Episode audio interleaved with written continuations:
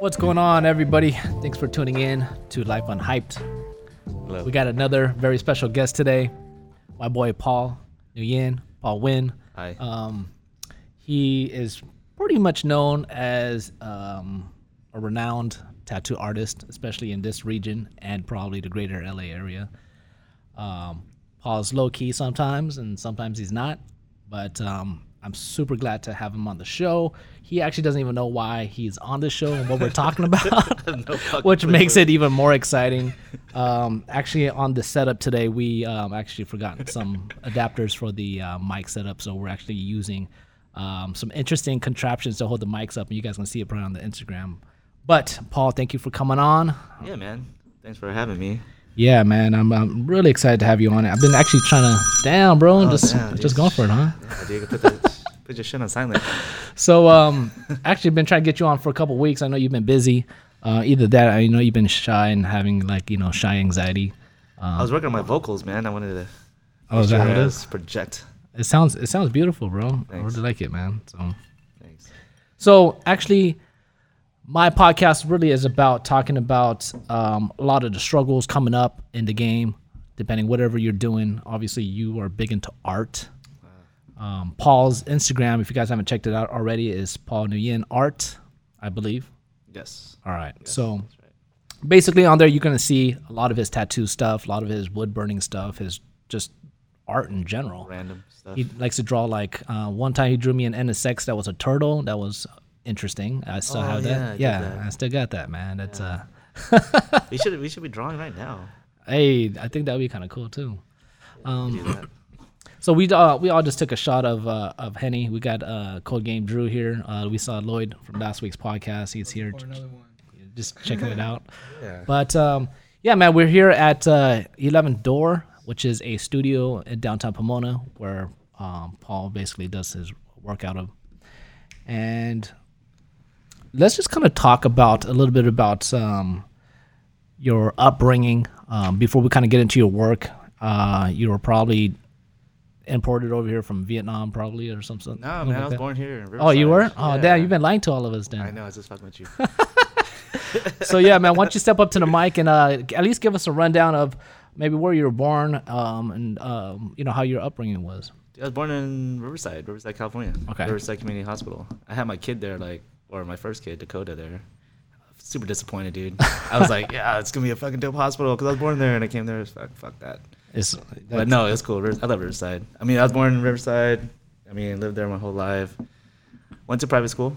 You know, my parents are super Catholic. My dad was gonna be a priest, whatnot. You know, dang, your dad was gonna be a priest, he was gonna be a priest. so you almost didn't happen. yeah, exactly. And they, I think they give him like two years to find himself, and he found my mom.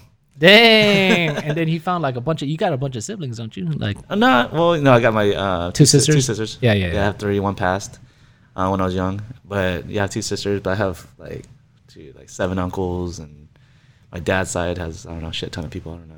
Still- damn, still Vietnam. straight straight Vietnam style. Yeah, yeah, Yeah, man, I got raised a farm. exactly. so you uh, so you went to uh, you were born and raised in Riverside, went to school in Riverside. So did you have a traditional upbringing? Um, I guess so. I mean, it was kind of mixed. You know, my mom. Well, traditional as in what? I mean, like you lived in the burbs and went to school, and you know, um, Yeah, your parents yeah. picked you up from school and all that. Yeah, exactly. Well, my mom, you know, she worked two jobs. My dad worked two jobs. Yeah. You know, he was working in Palm Springs. Like, it's hard seeing him because they're just doing their thing, trying Yeah. to make ends meet. You know what Exactly. I mean? So you grew up, you grew up kind of immigrant story. Parents are obviously working, kids are home. Yeah. Yeah. So that's where you get into trouble. Yeah, exactly. Yeah, dude. And uh, yeah, trouble for sure, dude. I mean, Yeah. I got expelled from fucking middle, from elementary school.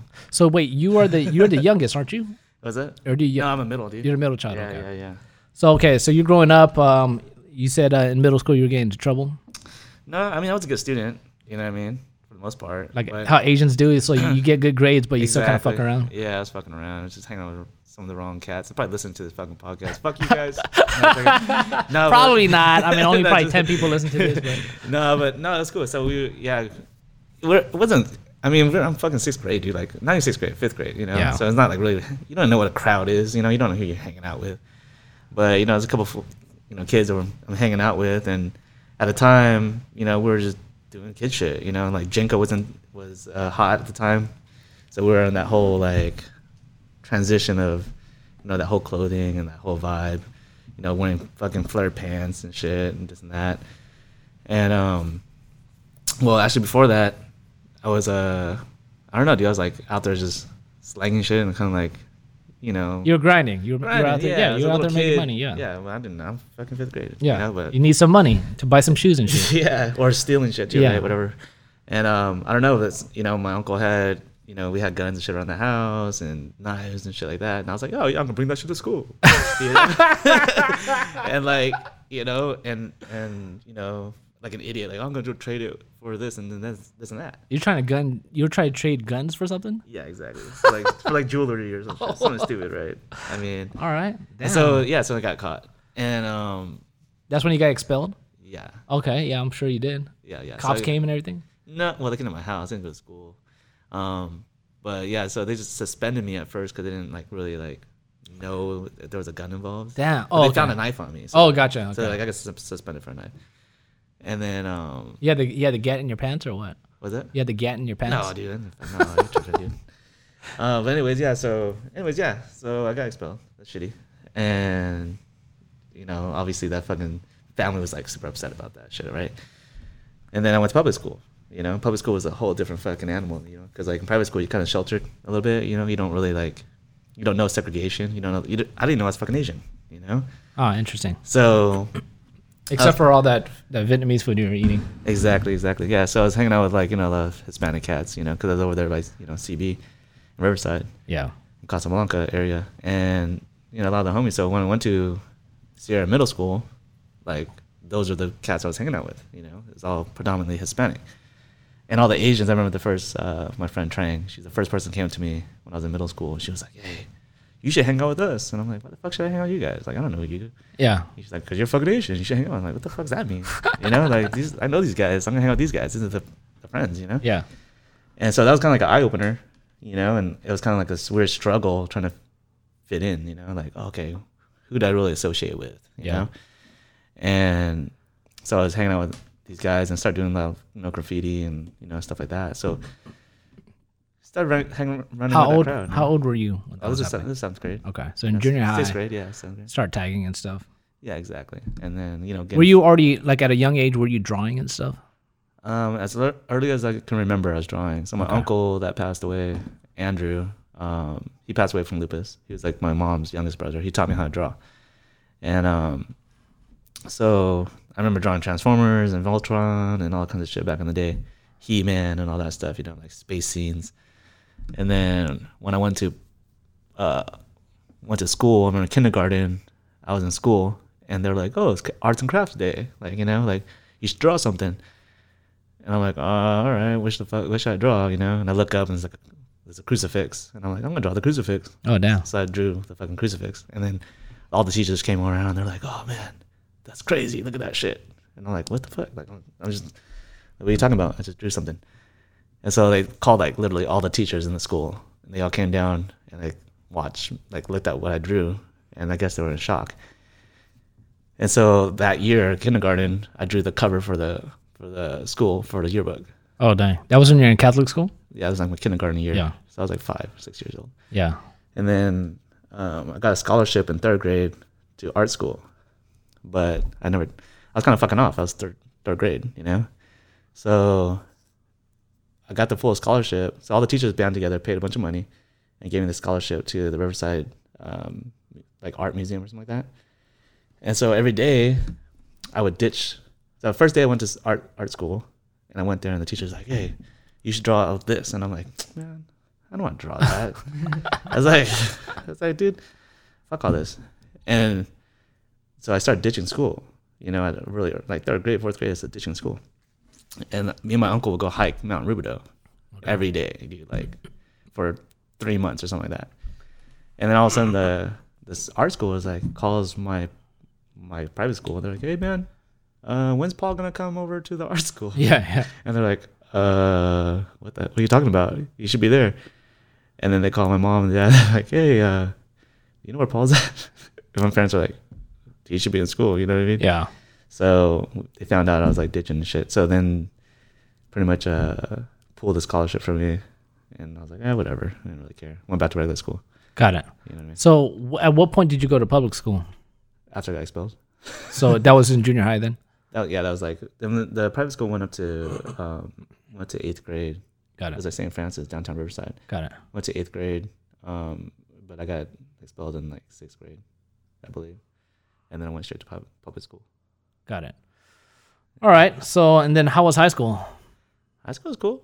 I mean, you know, I mean, I was a straight A student all the way through. You know, like AVID, all So that shit. so you kind of you you know, all that. You know, I mean, Asian student body. yeah. So Yeah. somewhere somewhere along the line you kind of got right in high school. I mean, I was always right on the educational side. Yeah. You know, because at home, like when I get home, I'm like, yo, dude, I got you know, study and stuff. And I enjoyed it, you know, I enjoyed math and science and all stuff. Like, you know, it's, it's interesting to me, you know, Yeah. but a part of me is like, oh, I want to see the world too. You know, my mom was like very strict, like, oh, no, you can't leave, you can't leave the house. You can't do this, do that, you know, because her brother, my uncle, was like very sick, you know, and my sister at the, at the time too, she was, you know, it was like around that time when I was, you know, fucking up. my sister was, you know, she, when she was born, you know, she had like a, like something wrong with her brain, whatever. So we knew that she was gonna pass. We just didn't know how long, you know. Oh.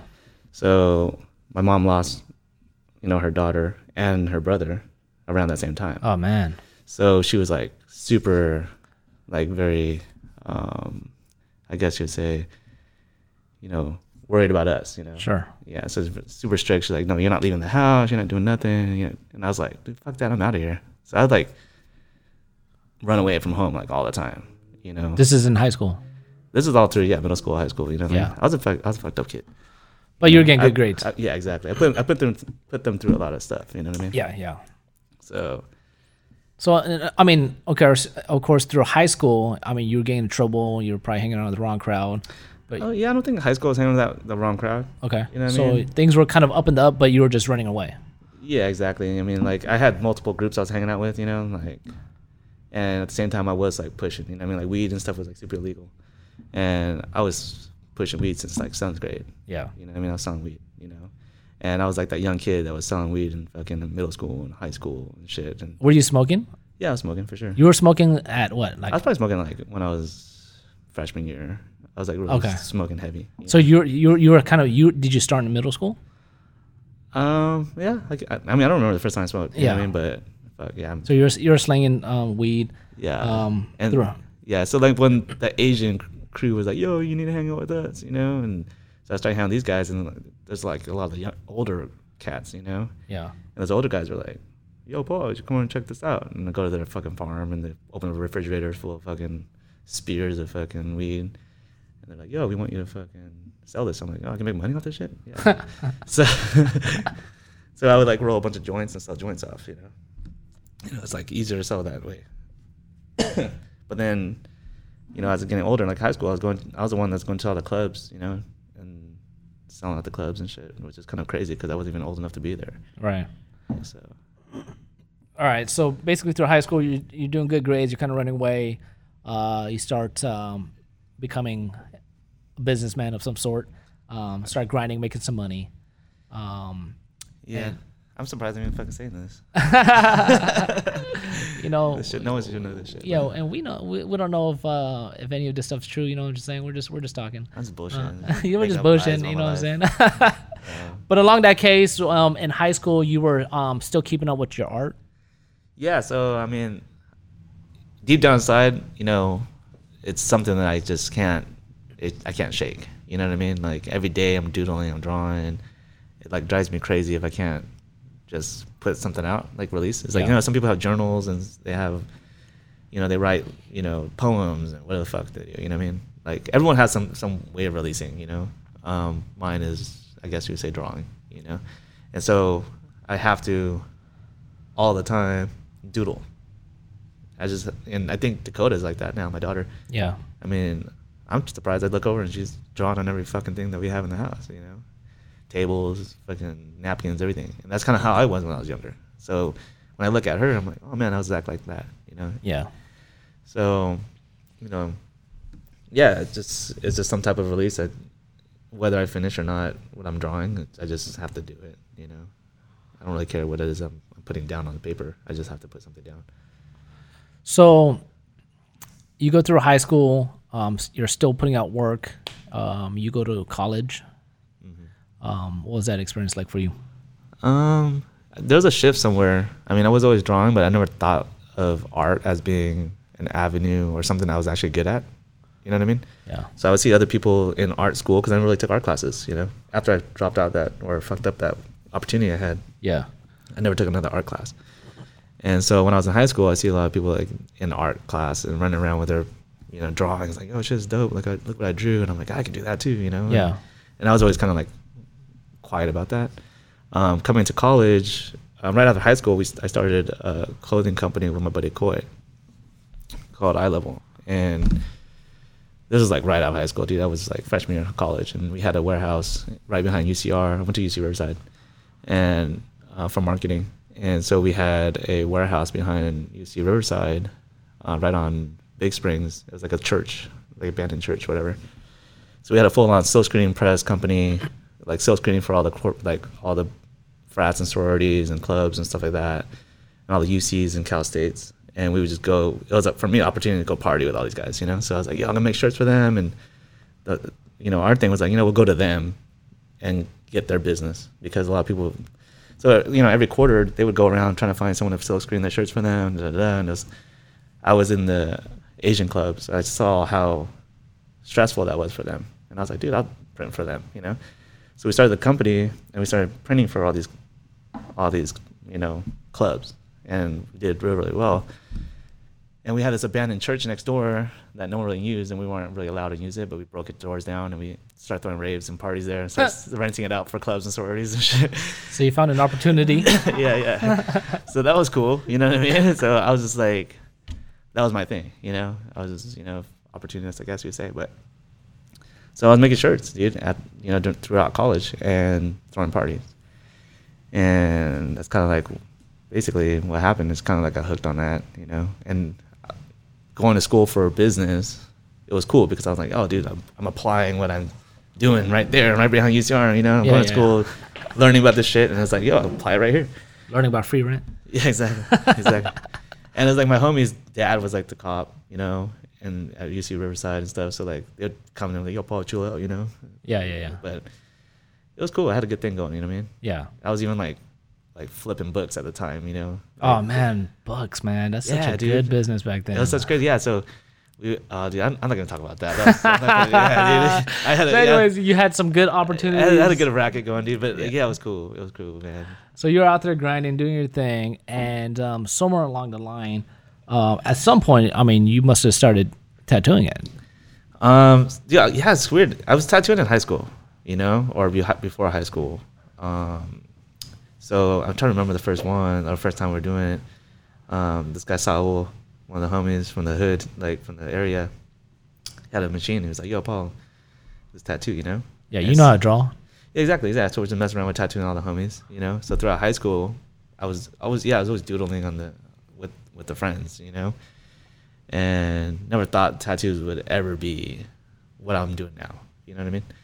And so, yeah, so I was just always just kind of messing around with the friends, and then there's a big gap in that time when I was the last tattoo I did or whatever it is. I think it was like right after high school because college, you know, I lost touch with a lot of those friends, you know hung out with them, but you know, we we all did our own thing. We all had like started businesses or started careers or whatever, and tattoos was not on the radar. So you know, for me, I was like, start business, do marketing, whatever it is. And there was a company that I was working for in Riverside. I was doing government like government procurement. Um, so I was the company that we had doing T-shirts and stuff. I started getting into graphic design, and um, I was like making flyers for for clubs and parties and stuff like that, and making business cards. And I was like out there trying to like solicit more business. So I'll go drive around Riverside and go cold call, just like walk with people's businesses and offer my services. And I ran into this uh, business in Riverside off of Jurupa, whatever it is, and it was SSD, Schwinn Street Design. And this guy's closing his shop up. It's like right after 9 11 or whatever it is and he's a CNC machine company that like made like airplane wings and all kinds of stuff. But he had he hit that that wall after 9/11, and so his business was kind of coming down. So I was like, hey man, you know this is what I do. I make T-shirts and and like business cards and this and that. Do you need any of that in my service?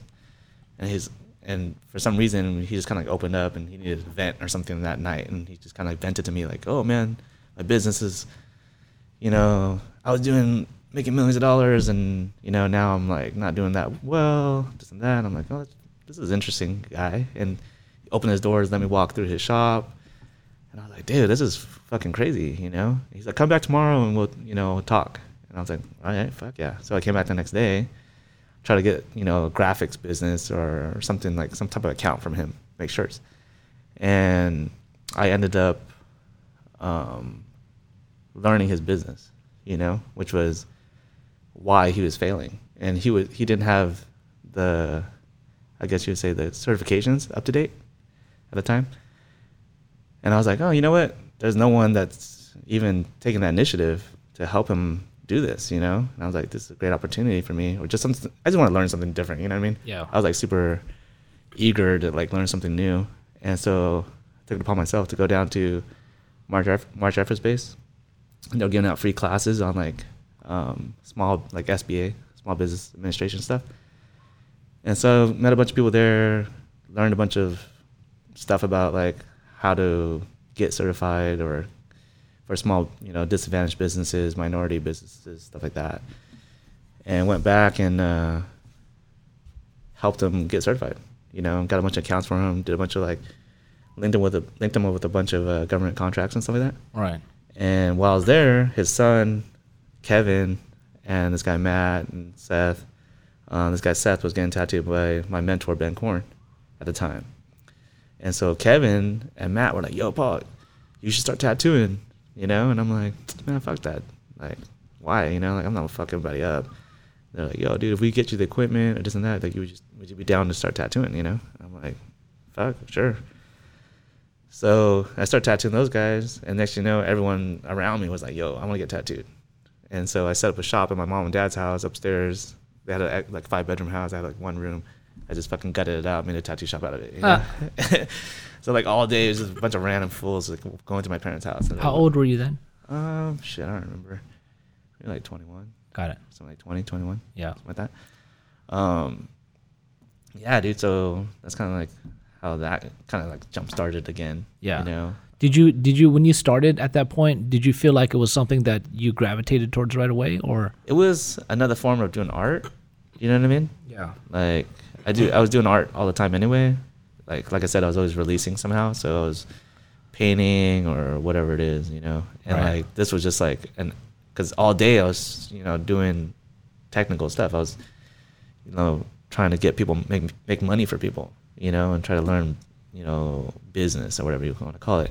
And this was a at the, at the end of the day, a, a way for me to like, hey, you know what? Release, like, do some like art. You know, instead of doodling on paper, I'm doodling on somebody and actually getting paid for it. It was cool. But I never did it for the money. You know, I just did it because it was fun. Right. You know what I mean? I was tattooing so many people for free just just to do it. You know, I'll travel all over the place, San Diego. My homies are like, yo, I'm in San Diego, I'm in San Francisco, whatever. And I'm like, fuck yeah, give me a hotel. I'll come out and tattoo you. Well, let's talk about that a little bit because I think one of the things that is kind of important for young listeners right now is I think this whole concept of like paying dues is something that's a little foreign. I feel like a lot of millennials right now feel like they're, there's like a, a sense of entitlement where they they feel like they just are owed something, you know. And Yeah, I, I want let me see. This. I, I feel some of that for sure. You know what I mean? Um, I don't know. I, I guess that's all very um, dependent on the search, the person and situation. Whatever. Sure. Well, I feel like this. It's like I kind of want to hear about your story. You said you had a mentor. You know, I think a lot of us um, are lucky enough to say if we had a mentor or not. Um, obviously, Yeah. if you have a mentor and he had an impact in your life, or he or she, um, you know, that obviously gives you a good start. But to get somebody to mentor you is not really easy. So No, yeah. Um, I guess let's go back. I guess we say because like at an early age, you know what I mean. Um, if I think back at all the shit I did, you know what I mean. Like even when I was in sixth grade or whatever, like pushing fucking weed, I had a mentor. You know what I mean. Someone was in the game, and like when I went to business, same thing.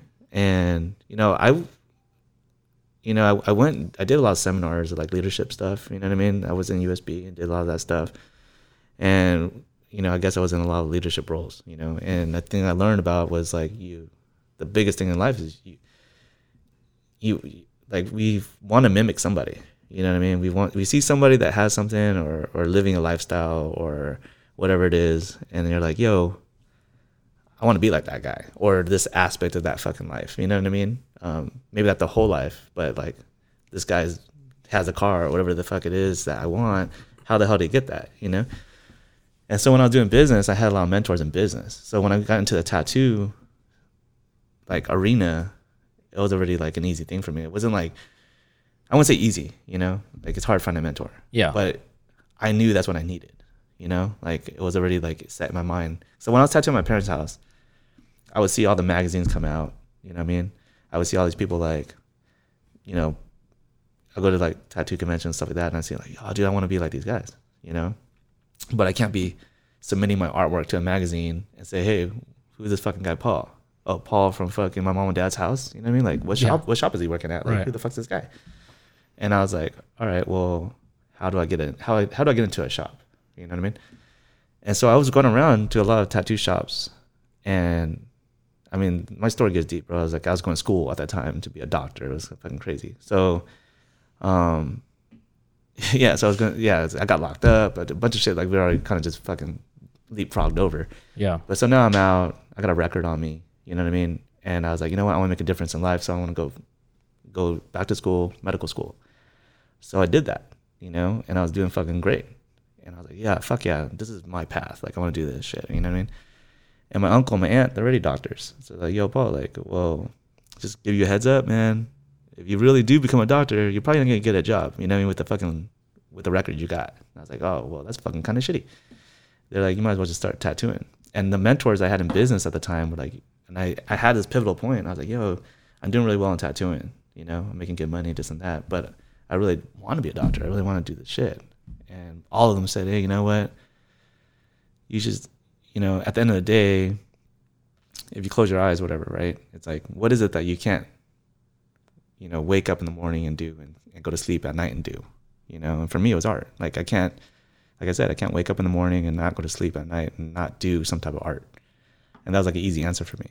So I just kind of dropped out and like went straight for tattooing.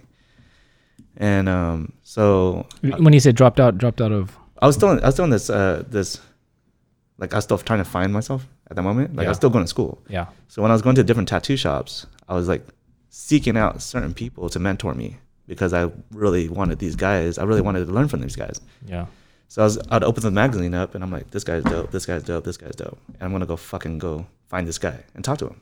And that's what I did. I went from shop to shop and it's like deep, dude. They're like Hesperia and fucking places where I have to drive every day. But I was for me it ain't shit because I used to work in fucking Oceanside every day. I wake up four o'clock in the morning, drive to Oceanside, do marketing, and drive back home, and it'd be like a full day. You know what I mean? And so I'm not scared of all that shit. You know what I mean? A lot of people are scared of like changing their life or like stepping out of their comfort zone. You know what I mean? For me, there's no comfort zone. You know. right, And so if you want it, you're gonna go get it. You know what I mean? So I wanted these guys to mentor me. You know, I was like, I wanted these motherfuckers. Like, I needed to learn, and I can't do it on my own. That's just bottom line. I need someone to teach me. So I went to go find these guys, and at that point, now they have this. They had a skill set, right? But do they have? Do we have the camaraderie? You know what I mean? Or like, like, can I hang out with this motherfucker every day? yeah, You know what I mean? Like, and it kind of kind of came down to that. You know? sure, like relationships. Yeah, exactly. Because like skill set, skill level, anyone can learn that. Sure. But you know, as it comes to like you know, um, you know, just being able to talk to somebody every day or hanging out with them and other characteristics of that person you want to you know um, acquire. You know, Sure. so um, so back to my buddy Seth. Seth. So he was working at the shop when I was at, and my boy Seth was getting tattooed by this guy Ben Corn. And Seth's like, "Yo, Paul, you need to meet my boy Ben." And I was like, because he knew what I was trying to do. He saw me. I've been working with him for a few years and he saw that I was getting back into tattooing because I was tattooing all his buddies. And so he's like, "Yo, got me Ben." And I was like, "All right, cool. Fuck it, I'll go meet Ben." But mind you, I already know when I'm I'm meeting this guy Ben. I'm not gonna just walk up like, "Yo, Ben, I want to get apprenticed." You know what I mean? Like that's fucking super gay. So, and I think a lot of people fuck up is because they don't take themselves serious enough. You know. So when I went to Ben, I had a portfolio. You know, I had my artwork like fucking, you know, presented correctly. It's- Right. It's, your fucking, it's your, your resume. You know what I mean? Right. This is pre-Instagram. Exactly. And yeah, you see a lot of motherfuckers like coming through with like drawings on line sheet paper and like, yo, here's a bunch of fucking scraps, you know what I mean? And expected to get an apprenticeship. And I was like, dude, like, and I wanted to show him like I was pretty serious about it, you know? And so I went there and literally the first day I went, I talked to Ben and like on the spot, he gave me an apprenticeship. And a lot of people were tripping out because they're like, so many people went to Ben to get apprenticeship and, you know, didn't get it, you know? And, and I owe Ben a lot for that, you know what I mean? Like, he opened so many doors for me and taught me a lot of shit. And he was killing the game. He still kills it now. You know, Yeah. he was a guy that would like, you go to every tattoo convention and show, and he's winning every fucking award. You know, the shop that he was working at, that I apprenticed under, was like top shop in the nation. You know, at the time. So in Temecula, and so Temecula is like an hour from me. You know, I, mean, I live in Riverside at the time of Corona. So every day I've been going out there, fucking day in day out, seven days a week. You know, fucking scrub the toilets, fucking vacuum, clean the windows. You know, f- clean the fucking fish tank. You know, and they gave me a true apprenticeship. You know, make needles, make ink, build machines. Yeah. like the whole ins and outs of tattooing. you Yeah. know? So basically, started from the bottom. You know, just just fucking whatever it took to get the shop running. Yeah, and it's like you know, you everyone kind of apprentices in a very small way anytime you meet somebody. Because you have a really short window an opportunity to meet that person you know what i mean? Yeah. and you have opportunity to kind of know get to know them a little bit and get something from them. And if you fuck that up that's your fault you know what i mean? So it's like right now it's like we're talking you kind of get to know me i get to know you. And when i tattoo my clients it's a great opportunity to get to know my clients. And i take that when i get tattooed i do the same thing. So when i get tattooed by certain tattoo artists i consider that a little apprenticeship for myself so when I'm getting tattooed by this guy for four fucking hours, I get four fucking hours to pick this guy's brain. You know what I mean? Or get learn some stories from him and get to know him and blah blah blah blah. You know, so I try to get every like, opportunity I can. You know, Yeah. and apprenticeships never fucking never end. I guess you would say if you call it apprenticeships. Sure. But mentors will always be around you, and whether or not you realize they're around you or not, Sure. um, but they're there, you know. And my mom told me early on, like, you know, everyone has certain characteristics. You know, some are good, some are bad, and you don't want to, you know, take the good, get rid of the bad, you know. And so even when you're apprenticing under somebody or you're, you have a mentor, not every single characteristic of that mentor is going to be a match for you, or something that you're like, yeah, fuck yeah, I want to be exactly that like that guy. Right. But you're like, well, he's a fucking drunk or a fucking like, you know, uh, like he has certain characteristics like you just don't want to be like. You know what I mean? Yeah. And you just kind of, you know. So you were there. I mean, to learn skills within the within the spec of. Um, Yeah, but I learned from everyone at that shop for sure. Sure. You know, there was um, it was a banging shop. There was like four or five people there working all the time, all super busy. Um, ben specifically for his style of tattooing for sure. You know what I mean? And the way he, he was very had a really good business ethic. You know what I mean? He'd show up early, leave late. You know, very on point, very scheduled. You know, um, so yeah, I mean, it's kind of like what- So so you go in there, you start you know doing busy work, and at some point, after a few months, after a year, Um, start- since I had some type of like tattoo experience. experience a little bit. Yeah. You know what I mean? Um, but it was definitely an eye opener because I didn't know technic technical stuff. Yeah, yeah, yeah. You know what I mean? You're, So- you're self taught. Yeah, exactly. So it's like you know how the machines ran, you know why they ran the ways, the certain ways they run, you know like how is how it penetrate, penetrates the skin, how ink lays down, you know how you clean this and that, da, da, da. Like, it's all of like technical stuff. Um, but he didn't have to teach me how to draw. You know what I mean? Right. And so we had it. It was like kind of fast forward a lot of you know stuff. A lot of people that apprentice are like brand new to drawing, which is kind of crazy to me. Oh, that's super crazy. Yeah, because a lot of people hit me up for apprenticeship. I never apprenticed anybody, but a lot- some people hit me up for apprenticeship, and I'm like, uh, "So what do you do?" "Oh, I do construction." I'm like, "What the fuck?" Like, "Eh, "Do you know how to draw?" You know, I'm like, "No, I want to apprentice because I, you know, tattoo makes a lot of money." I'm like, "Well, if I can't talk to you, you know what I mean?" Like, Yeah, yeah. that's a crazy reason, you know? Yeah. Because the first few years, I wasn't really making money, you know? I had money coming from other like other Places, yeah. means, so I was like I lucked out in that aspect. But you know, as far as actual tattooing, making money tattooing, I wasn't really making money. You know, Sure. it took a long time for me for me to actually build up a clientele. I think that's the big thing, just in general. Um, when I talk to young kids, especially with a photography background, is that people come in and they have these like grandeurs of people who are making it in the industry Yeah. and feel like, yo, like that could be me like in six months. Yeah, know, man. and It's a- people- they don't see the background shit, man. They don't see all the stuff that you're doing every day, like the shit you're doing right now. Right. You know what I mean? Like you're starting this whole, you know, podcast, whatever it is, you know, but like does, there's a lot of fucking running around and just, you know, putting your elbow grease in, you know what I mean? And I think in the tattoo scene, I guess specifically, you know, because it's so easy for you to go on Amazon or fucking wherever and buy tattoo equipment and start tattooing, you know? And some motherfuckers are killing it right now, like straight out of art school or whatever, and they're like straight up killing it. Um, but what I did learn from Ben and the guys that I, you know, hung out with at the time were, you know, there's there's a history to everything.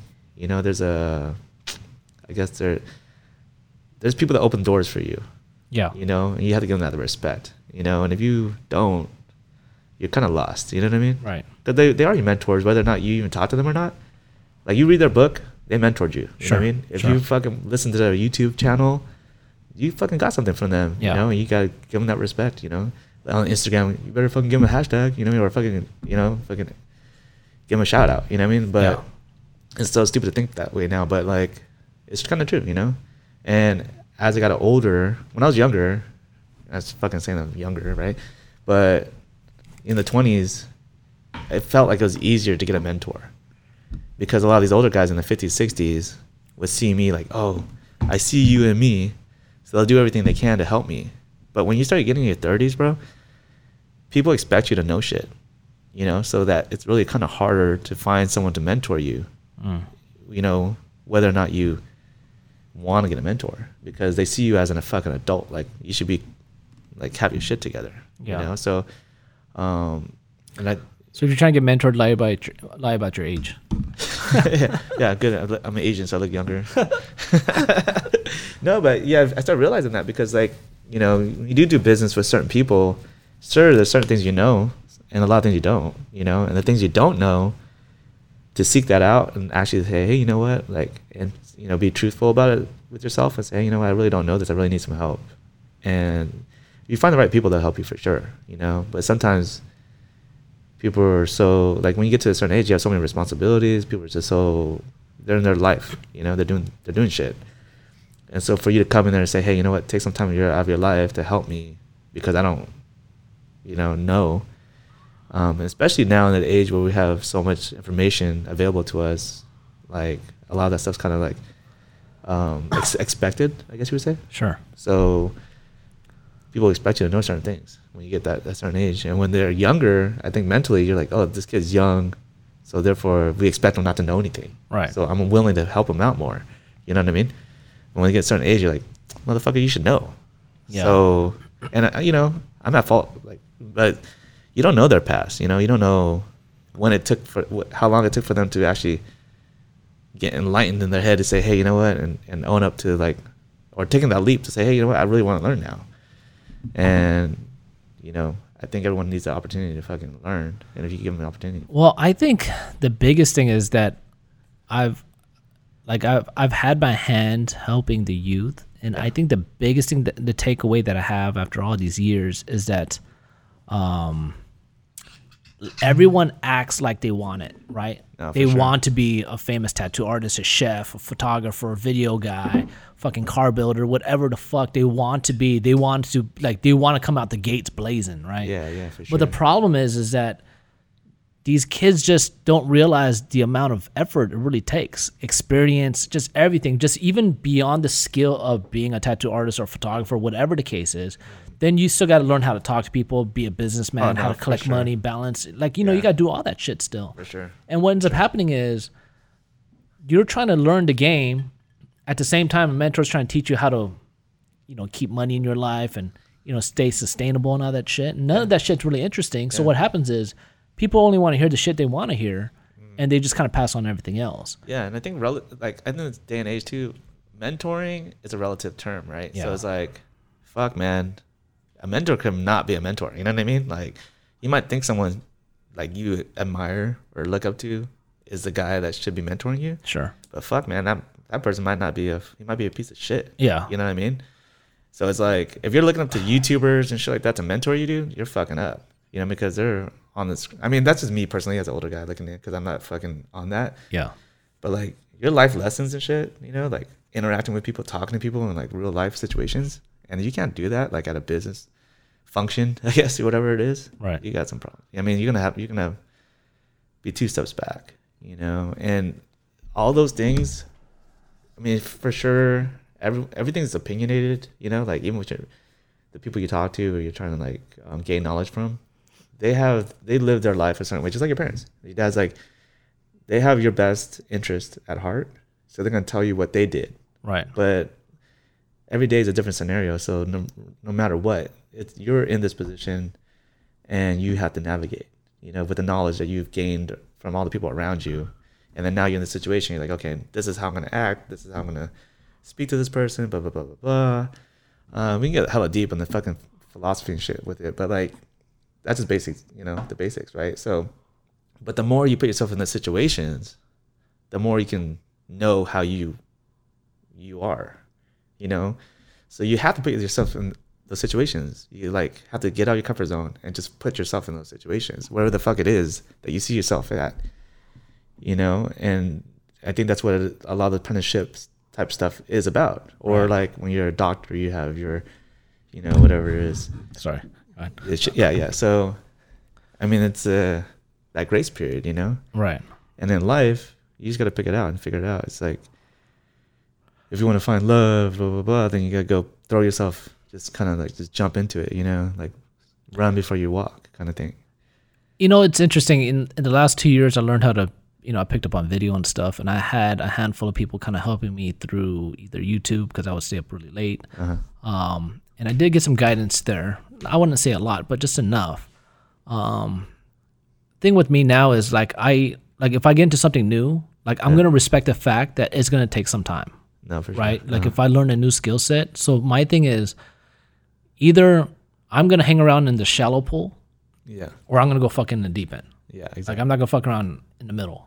yeah, yeah. So my thing is when I started my YouTube thing, like I kind of went in more on the shallow side because I'm like, look, it's tiptoeing and yeah, because you know, videos is so intense. I mean, it's not only expensive, but it takes a lot of money, a lot of fucking uh, manpower, a lot of resources. yeah, and so um you know like the stuff that i do it it's more on the on the basic side but you know for me like it, it was important for me not to get heavy into production because i just knew that i wasn't ready for it. Yeah, um and so i feel like lots of times when you when you meet young kids um there's just a lot of things that especially when you are ignorant to the fact you kind of like when you don't know something your mind just has a way of like making shit up right? Because you're like oh it would just be dope if i was a fucking uh, like a, like a, one of my favorite ones is like a destination photographer like a de- like destination wedding photographer Uh-huh. yeah, yeah. back when I used to shoot weddings from like 03 to 06, people would be like, "Oh, you know, it was it was such an awesome thing to be like a destination photographer." But the thing is, the problem with that is that as cool as it sounds to be a destination photographer, yeah. you got to think about fucking. I mean, if you travel a lot, you know how much of a bitch that shit is. Fucking getting on the plane, getting to fucking airport at a certain time, missing your flights, um, all that shit. I mean, there's a lot of stuff involved. Getting to your hotel, you're being super tired, and so what ends up happening is there's a lot of misconceptions that people have when it comes to saying, "Hey, look, I want, um, I want this because I think it sounds it sounds amazing." Yeah, yeah. But the problem with that is that because they're naive, they really don't know what it's like. You know what I'm Yeah. saying? You know when somebody's naive because they start talking about all sorts of shit that an experienced pro- photographer, or not just photographer, but anybody who's experiencing in yeah, whatever they do. through the shit real yeah, you can be like, yeah, you know. this motherfucker doesn't know what the fuck he's talking about. you know what I'm saying? Because he's talking about a lot of shit, and you've been there or I've been there, and you're just like, yo, that doesn't coincide with real life. You know what I'm saying? There's a lot of fantasy fucking play. And so for me, um, this idea of paying dues is really an interesting concept because I've seen that being done less and less because young kids, I feel like because of things like YouTube or It's, um, it is very. It is an age where it's like very easy to do a lot of shit. Yeah. You know what I mean? And like, it, dude, so, I dude, the other day, dude, or not the other day, it was you know a few months ago. You know, Coda's, you know, she's turning five this year, and like last year, I was like, fuck yeah, because she, she watched a lot of YouTube, right? Not a lot, but you know, she watched certain things, and she was all into like fucking opening eggs and all this bullshit. You know, like Yeah, kids yeah. are super into. it. And I'm like, The man, Hatchimals and shit. yeah, dude. And I was like, man, I'm fucking tired of watching this shit. You know what I mean? I was like, dude, watch some shit that's like educational. You know Yeah. what I mean? Or Learn fucking something do one yourself. Yeah. And I was like, do one yourself. And she's like, yeah, dad, let's do one. And I'm like, and I realized I'm the one fucking doing it. Right? Yeah, of course. But so I was like, yeah, set her up. I did this fucking like Coda's Corner, and we fucking watched. I I'd videotape her every day. I was I would draw, she would draw, and we would educate the kids, right? And I was like, oh, you know what, that'd be cool. But then I stepped back, dude, and I was thinking like, okay, first of all, I'm doing all the fucking work, which is fine. I don't Yeah. give a fuck about that because it's for her. But I'm like, dude, I really want my fucking kid to be a fucking YouTube fucking star. You know what I mean? Because she looks up to all these fucking like she doesn't get it like when she watches the videos, right? Whether or not they're educating her or whatever, she just watches it because of entertainment value. yeah. You know what I mean? So I don't want her to be like, hey, you know what? Or be like, yo, and then kind of immerse her or throw her into this fucking world. And then later on, she's trying to get away from it, and she can't because she's so fucking deep in it, you know? Yeah. And so, and I had this conversation, and I kind of I felt bad because you know this is a conversation I had with my buddy Christian to win in Switzerland, and his daughter was three at the time, and he didn't put her up on social on any social media at all. Like no one even knew he had a kid, or you know, kind of thing. And we had this conversation, and Christian's like, "Yo, man, I don't I don't feel right putting my kid in social media because." You know, she did. She she's not old enough to decide if she really wants to be on there or not. And if she did decide, is it a real decision that she really made? Because you know what I mean? Yeah, she's so young. yeah, she's so young. So, and, and it really resonated with me for a long time. And then here I am with my kid, you know, um, and she's at the same age, and here I am trying to throw her into it, you know, and so it kind of trips me out, you know. And I was like, so I just kind of stepped back from it, and I was like, you know what, I'm gonna kind of let her live her own life, you know. Well, I mean, I think a lot of us parents are going through that right now. I mean, I did Yeah. that with Calvin for I don't know how many episodes I did it with him, but you know, I got to the point where I I was doing all the work, like you said. You know, parents are doing all the work behind the scenes. Yeah, but Um, I think we kind of feed into that whole like self entitlement because you're doing so much work for them. Yeah, You know what I mean? So all that's kind of he just looks and then all of a sudden his shit's up. You know what I mean? Yeah. Well, the thing is, So- like with him, like I had to go over a lot of like speech and stuff, make sure he's saying things right. I was kind of tough on him, you know, and I know he wasn't enjoying it No, because for I was sure. like, no, you gotta do it again, you gotta do it again. Yeah, I did the same thing. Um, and but the thing is, like for me, like I did give a shit that like I was spending so much time doing it because it was fucking hella work. No, you know what I'm saying? Like it's a production. You 100%. know, like and so to me it was like. I was telling him like, "Yo, if you're gonna do this, like, you got to go harder." You commit, Yeah. yeah. and he's five, you know. So I'm like, Yeah. "No, That's- like, that's a lot of pressure for a yeah, kid, it you know I mean? you know. And here we are at home doing it. Imagine if we're on the set, you know. Bro, yeah. So I was, I was watching Coda's face. She's like, uh, what, what, dad? I was like, smile when you talk. Yeah, exactly. Like, I can't smile. You just yelled at me, motherfucker. Like, like, I'm like, I'm like, you really want the, audience to see you like that? You know, like, just Yeah, like, yeah, yeah. fucking asshole, dad, dude. I I did the same thing with know? Calvin. You know, we he did that one slime video, and man, we did so many takes on that, and the Transformer video, and you know, it got to the point where I didn't like the fact that we were, I was yelling at him constantly, and then it got to the point where once again, you know, you start thinking about a lot of like um, kid actors and stuff No, growing up and yeah. shit, and I was just like, a lot of these Like the guys Olsen are twins yeah, and shit. a lot, a lot of these people They're are fucked up. up, dude. yeah. Uh-huh. like they're hella fucked up, and like kids of actors and shit, they're fucked up. And so I was like, you know what, like. Yeah. I was like, fuck all this shit. Like, first of all, like, this shit's burning me out. And second of all, I think a lot of kids have this desire because they watch it and just to, they want to be on TV. But I Yeah. don't think it's like the same concept of what we have in mind, you know, because the kids are not trying to do it for for money or maybe fame. They just want to do it because it's fun and like their friends can see it and stuff, you know. And so it takes on a different um, ideology. Yeah. But at, at some point, you know, you realize like as as they grow and stuff, like it starts to shift, right? Because then they'll be like, "Hey, I am somebody," or you know, I, I saw this thing. I don't know if it was true or not, but this guy was like, um, he couldn't he couldn't fuck with his family because he was like they didn't have any um any cloud in the game. So, um, yeah, you had to go. No, no, I don't gotta take shit. Oh, fuck! oh shit! I mean, you No, can, I, got an ice maker. I was like, talking about the ice makers. oh okay. Yeah, it's inside the restroom. So. Yeah, So, sorry but yeah, th- the the big thing is like for us, I think is um as parents, uh, it's very important for us to realize like, you know, at the very shallow, at the very lowest level, you know, they they want to do it because it's fun and oh, just be on TV. But then they realize quickly because I was telling Calvin like you need to work on your speech, you need to work on your presence, and like you said, like you got to smile more, you got to make eye contact. Yeah, they just wanna they just wanna have they just want to have fun, yeah. they but shit, play, then they realize like because I asked Calvin so many times, I was like, "Do you want to do this or not?" And he just be like, at some point, I think he was just like, "Okay, And then like what's, where's that point when you like you're fucking your kid up? You know what I mean? Because like I see him like oh she wants to play, but they don't understand all the adulting shit that's going on. Right. You know all the responsibilities you have and all the weight you have on your shoulder, like you know, around you. You know what I mean?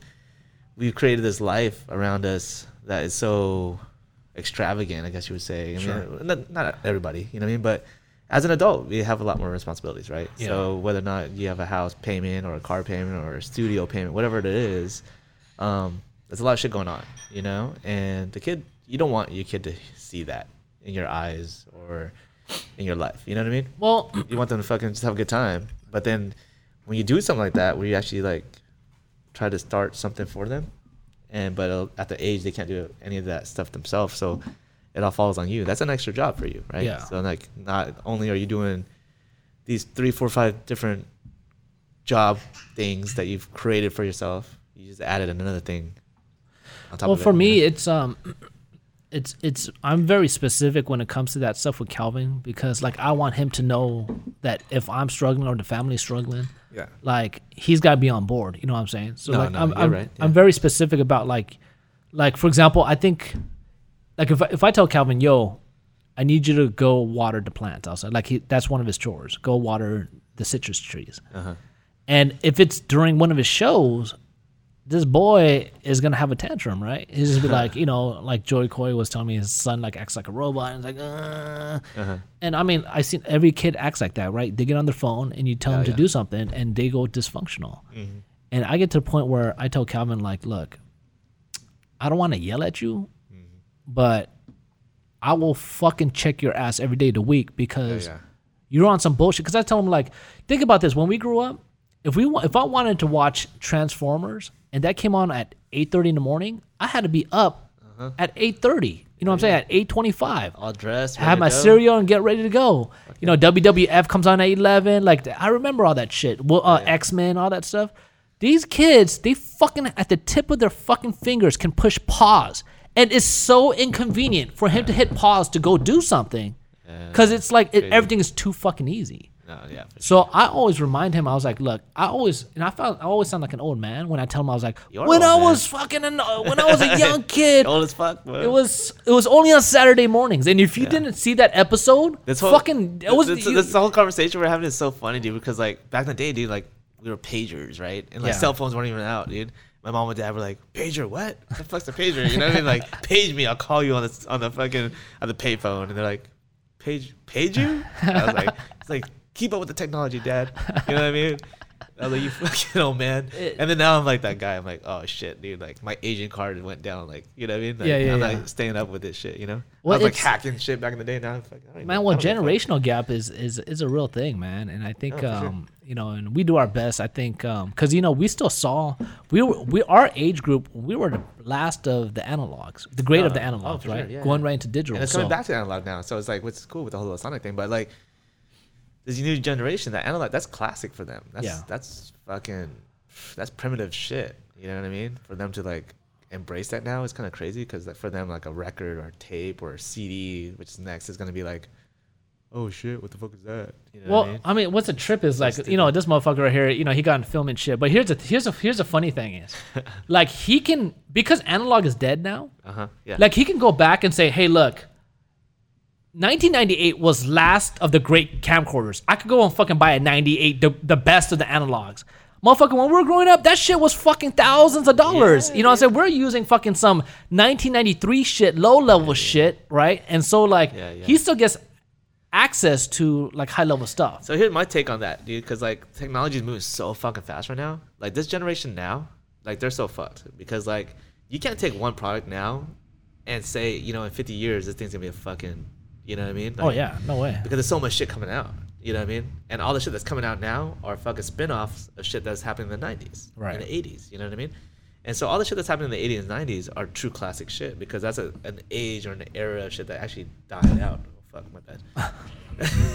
hey, if you guys are if you guys are listening, this mic is attached to a goddamn Christmas tree. By the way, it's like because fucking Andrew doesn't have It's a fucking wooden together. pink Christmas tree. Yeah, a fucking pink. Christmas tree. I'm fucking have this mic attached to it. Anyways, so like yeah, it's, it's a trip, man. And um, going back to yeah, go, like going back to the sh- we're talking about, I guess is like you know um, people just feeling very entitled. You know what I mean? Especially in the art world and like tattoo and stuff. It's like, man, I, I mean, I guess I get it. You know, it's it's very, it's hard to knock on it.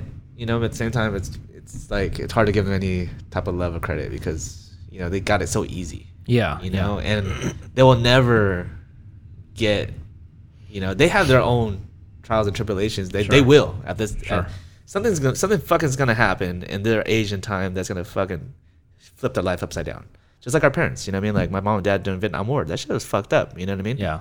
And then in our age, you know, like I don't know, fucking, I don't know what the fuck, you know, Twin Towers. I don't know what the fuck what happened in our age. You know what I mean? But like, mean- we kind of lucked out. There's, Yeah, there I was mean- too much crazy shit that happened. Exactly. A lot of natural disasters, but that stuff's even more and more. We didn't have some fucked up psyche shit where fucking villages were getting pillaged Yeah. and fucking raped and killed. But you know what's and- you know what's really happening now. You know, it's like, dude, they're gonna be going through some like, they're gonna be worried about like fresh water, real fucking food. Oh yeah, you like- know what I mean? Like, yeah, their, true. their struggle's Resources gonna be real. And hyperinflation's a big thing, you know. Right Oh, now, dude, the cost of everything. you can't afford, you can't afford to fucking live, Yeah, and then you can't, and you and you don't have no fucking real food to fucking even eat. yeah. So like, that's just gonna be real in the fucking like 20, 30 years. I Like, honestly we're gonna be believe, dying out. Like, okay, I'm fucking dying, but my fucking kid and my kids, Yeah, because if you don't set Are- them up, they're, they're gonna, gonna be, be f- Yeah, they're gonna be hella fucked. yeah. So We, to be honest, I think our age group, you know, because I'm 39 now, but I think plus or minus five years on our side. Mm-hmm. Um, we we got to live through kind of the last of, of a certain era, and I think you know, especially like kids like his age and stuff. I mean, trying to buy a house right now? Are you fucking kidding me? Like, you well, gotta California for sure. you gotta have a corporate job and fucking you know and freaking I want to live in a tree house. Yeah, I saw that Treehouse Masters. That's a dope ass show. Find myself a tree. you know what's fucked up about shows like that? treehouse, bro. Like all those shows where You like don't need a permit, nothing. you can live. in a fucking uh, trailer and all that shit. You know the problem is, Oh, yeah, is yeah, that yeah. the, what's fucked up is on TV it looks great, but the problem is you move to a city where they even allow for that, dude. They make it fucking Dude, you impossible. you can live in a fucking Walmart parking lot, bro. You know that's like it's RV. I mean, you could like kind of temporarily, but No, no, any Walmart, dude. If you have an RV in a yeah, you can have an RV there. You but, just go from Walmart to Walmart and you can live your life. But I mean, you, I mean, you gotta dump your shit somewhere. Yeah, exactly. But you know, every city has a free dumping. You can dump your shit. But it's- fresh water. but I think this is the reason why a lot of For people all are you guys going, out there that want to go travel the world, you know what I mean? Like, go live at Walmart. But I think that's the that's the thing is that what's tough is that um the reason why people are going alternative living right now is because everything is fucking hella expensive. fucked up. You know, but the problem is, is that let's say you do want to live in a small house. Yeah. The problem is, where are you gonna? f- I see these shows on on TV all the time. I was like, that's a fucking cool small house. Where the fuck are you gonna park that shit? Like, Yeah. there's not a small house community. Like the yeah. government really doesn't want you to win that way I rent, I because rent my backyard for them motherfuckers to live in. I mean, that's just one of those things. I don't know if you know, um, kind of on a side note, there is a thing called um, ADU where the state of California allowed, I think in 2017, to allow homeowners to build uh, property in the back of their homes. oh, weird. Yeah, like so back houses and shit. I'm actually having a meeting with somebody on Saturday about this. Is it California? You said? It's California. There's two things that happened in So 2017. you can build a separate property and rent it out, like you can't bu- it can't be or- more than 50% of your house, and it Uh-huh. can't be more than 1,200 square feet. Oh, then, that, well, I mean, most people don't have that much fucking footage anyway. So like like You know I mean? like my house is 2,200, so I could put 1,100 square feet in the backyard. Oh, word, yeah. So I can I'm, that. I'm actually talking to somebody about it this weekend, but I'll let you know about oh that. yeah, give me that. Um, interesting. But it's you know that whole thing is interesting because before like you know only certain cities like you know uh, Yeah, because I was, I was thinking about doing a fucking tat, uh, do, build a little shop in the back of my pad. You know? exactly yeah you can use it for office space or anything you know Yeah, yeah. um but another reason why that's becoming more popular is because because housing is so expensive now. Um, if you can build in the back of your house you can use it to also take care of your parents. So if you want to put your parents somewhere like you can do that without getting it too expensive or you could just rent it out. Um, also another thing that's been going on a lot lately an is ethical thing, though, right? I mean, what's that? but but the thing is another take care of our parents. Yeah. But the other thing too is like um, um, food now. You can actually set up and sell food almost anywhere now. I don't know if you've seen Pomona. Like people, are, there's a bunch of taco stands everywhere. Oh no, it's, yeah, it's everywhere, dude. yeah, everywhere. it's so basically if you can, you don't even need a license. You can if you wanted to cook freaking egg rolls and sell them on the street, like you could do that. oh. I was actually gonna tell your mom about that because I was thinking about actually doing that myself. you talking to me? You talking to this guy? I'm talking to everybody. Like if you could, I'm not talking to you. I You don't, don't see his Cudi. you don't see his hand gestures in this fucking. No, he was talking to me for one second. He's like, Yeah, I'm talking yeah. No, I'm talking. To, I'm talking to his mom. my mom ain't I'm make no goddamn egg rolls. So uh, I can go for some goddamn egg rolls right now. the egg rolls sound really good right They now. do sound pretty bomb right now. So, anyways, like let's kind of get back on track. Um, so basically, um, so this idea that you kind of were trying to find yourself, um, you know, looking for mentorship in uh, in the tattoo world. You started to kind of get it piece by piece. You started tattooing. Did you just start tattooing in the shop? Yeah, yeah. So I mean, like I said, I was uh, I had my little space before I did my mentorship or uh, my apprenticeship, and I was like six months in, seven months in, and I, you know, then he kind of like, yo, you know, you can professionally start tattooing now, you know. So they started feeding me some clients and stuff like that. And, they hazed me a bunch of times, Yeah. bunch of shit. You know, it was funny as fuck. And then um, They tattoo your butt, huh? Let me see. no, Take off your dude, no, no. They, oh, dude, this fucking stupid guy. So they, well, we, we'll get sidetracked real quick. So there's this guy. He would come in like every fucking week, whatever. So we had a we had a um, a tattoo artist there, Deja. You know, she was a good friend of ours, and she's like, you know, super hot tattooer. You know, a bunch of guys come in and perv on her. You know what I mean? And this guy would come every week try to get tattooed by her, and she's like, "No, fuck this guy's a creep." You know. Yeah. And so then I was kind of coming to the end of my apprenticeship, and they're like, "Yo, Paul, you could tattoo now." Yeah. So I show up to work one day, and I'm like, "They're like, yo, we got a, we got a client." They call me, they're like, "Yo, Paul, come in. We got a client for you." I'm like, "Fuck yeah, fuck yeah!" I'm so stoked. I'm coming. I'm ready to rock. You know, set up my station and shit, ready to fucking tattoo. And I'm like, "Yo," they're like, "Yo, he's gonna come in a little bit." You know, I'm like, "All right, cool." And he shows up as that fucking creeper, right? and he shows up with like fucking like just tearaway pants, fucking like you know, like breakaway, fucking like Like he's in the NBA finals. exactly, and dude. Like, just like- and uh, and and he was like, he, they they told him that he was gonna get tattooed by Deja. He set up Oh, with Deja, but it was for me. so he shows up. He's like, "Oh, Deja's not here. Um, you can get tattooed by Paul." And he's like, "Huh?" He's like, "You want to get tattooed by what?" You know what I mean? Like, Yeah, yeah, yeah. So they, they set him up, set me up, right? And I was like, "Fuck, all right." And I was like, "No, I'm not gonna. I'm gonna tattoo. You know what I mean? I don't miss this opportunity." And I'm like, "What do you want?" This motherfucker wanted a black belt, like right. so it was, he wanted a black belt and like the fucking the, the strings of the black belt coming down from, down each inner thigh, and I was oh like, oh my god. "Are you fucking kidding me?" Like a tattoo. a tattoo- so then, so then I'm all set up and shit. I'm like, "Oh, you know what?" And I'm like, I know this motherfucker's not. He has no drawers underneath. You know what I mean? He's like just Oh fucking my free balling. Like he's ready to get tattooed by this chick. You know what I mean? And I'm here tattooing him. And I'm like, bro, if, if I see your dick or your cock at any given moment of this tattoo, it's done, dude. Like you're fucking done. but so he fucking fucking pulls the shit. I'm like, "Ah, fuck, man. So that's crazy. So Paul, one of his first tattoo is of some perv out there. Some guy's walking around like with yeah, a that half motherfucker- with a half ass done fucking black belt because I did not finish that shit because his dick did show at one point in the tattoo, and I wasn't ready for that shit. I was like, hell no, dude, you get the fuck out of here. Banning all the motherfuckers, all taking pictures, laughing at me. Fuck you guys, dude. Oh, Like, haha, fuck you. Well, first of all, what kind of was it? A, was it a karate black belt or what? Dude, this guy, dude, he's like, I'm a black belt. You are not a fucking black belt, motherfucker. Like, I was like, dude, I swear to God, he was. He was. He said he was black belt to try to impress homegirl, but he was definitely not black belt. All right. Who is the black belt's addict? He was a fucking creeper, bro. He was a straight creeper. I Oh was surprised he didn't come back, go outside, and jump in his fucking little fucking creeper van. Oh my god, free candy, bro. No, it was weird. It was a weird ass fucking. The first tattoo was Best story I've ever weird. heard dude. in my life. It was fucking weird. But that fool got he's got an original from a Paul Nguyen art, bro. So Shit, dude. that's gotta be worth something, dude. You can rip it off. I don't even know. I don't remember what it looked like. I was fucking. I, I swear I put a blindfold on, just tattooed blind. nah, but it was crazy. It was fun. So you did that. Um, eventually you went independent, or like, what's the story with that? Yeah, man. Um, so I started, you know, jumping around from shop to shop, not shop to shop. You know, Ben kind of, you know, he, he let me spread my wings, and so he took off and you know started working in different locations, kind of trying to find himself as well.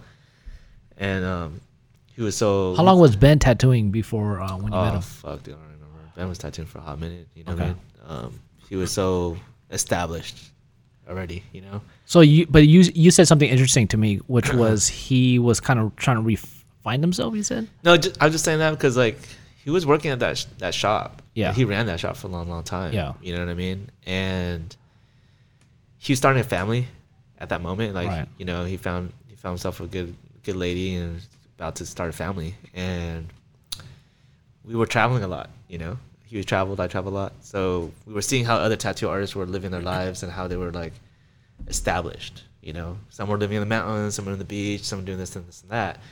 And I think, I mean, I don't, I can't speak on Ben's behalf, but you know, I think that's what he was doing at the time.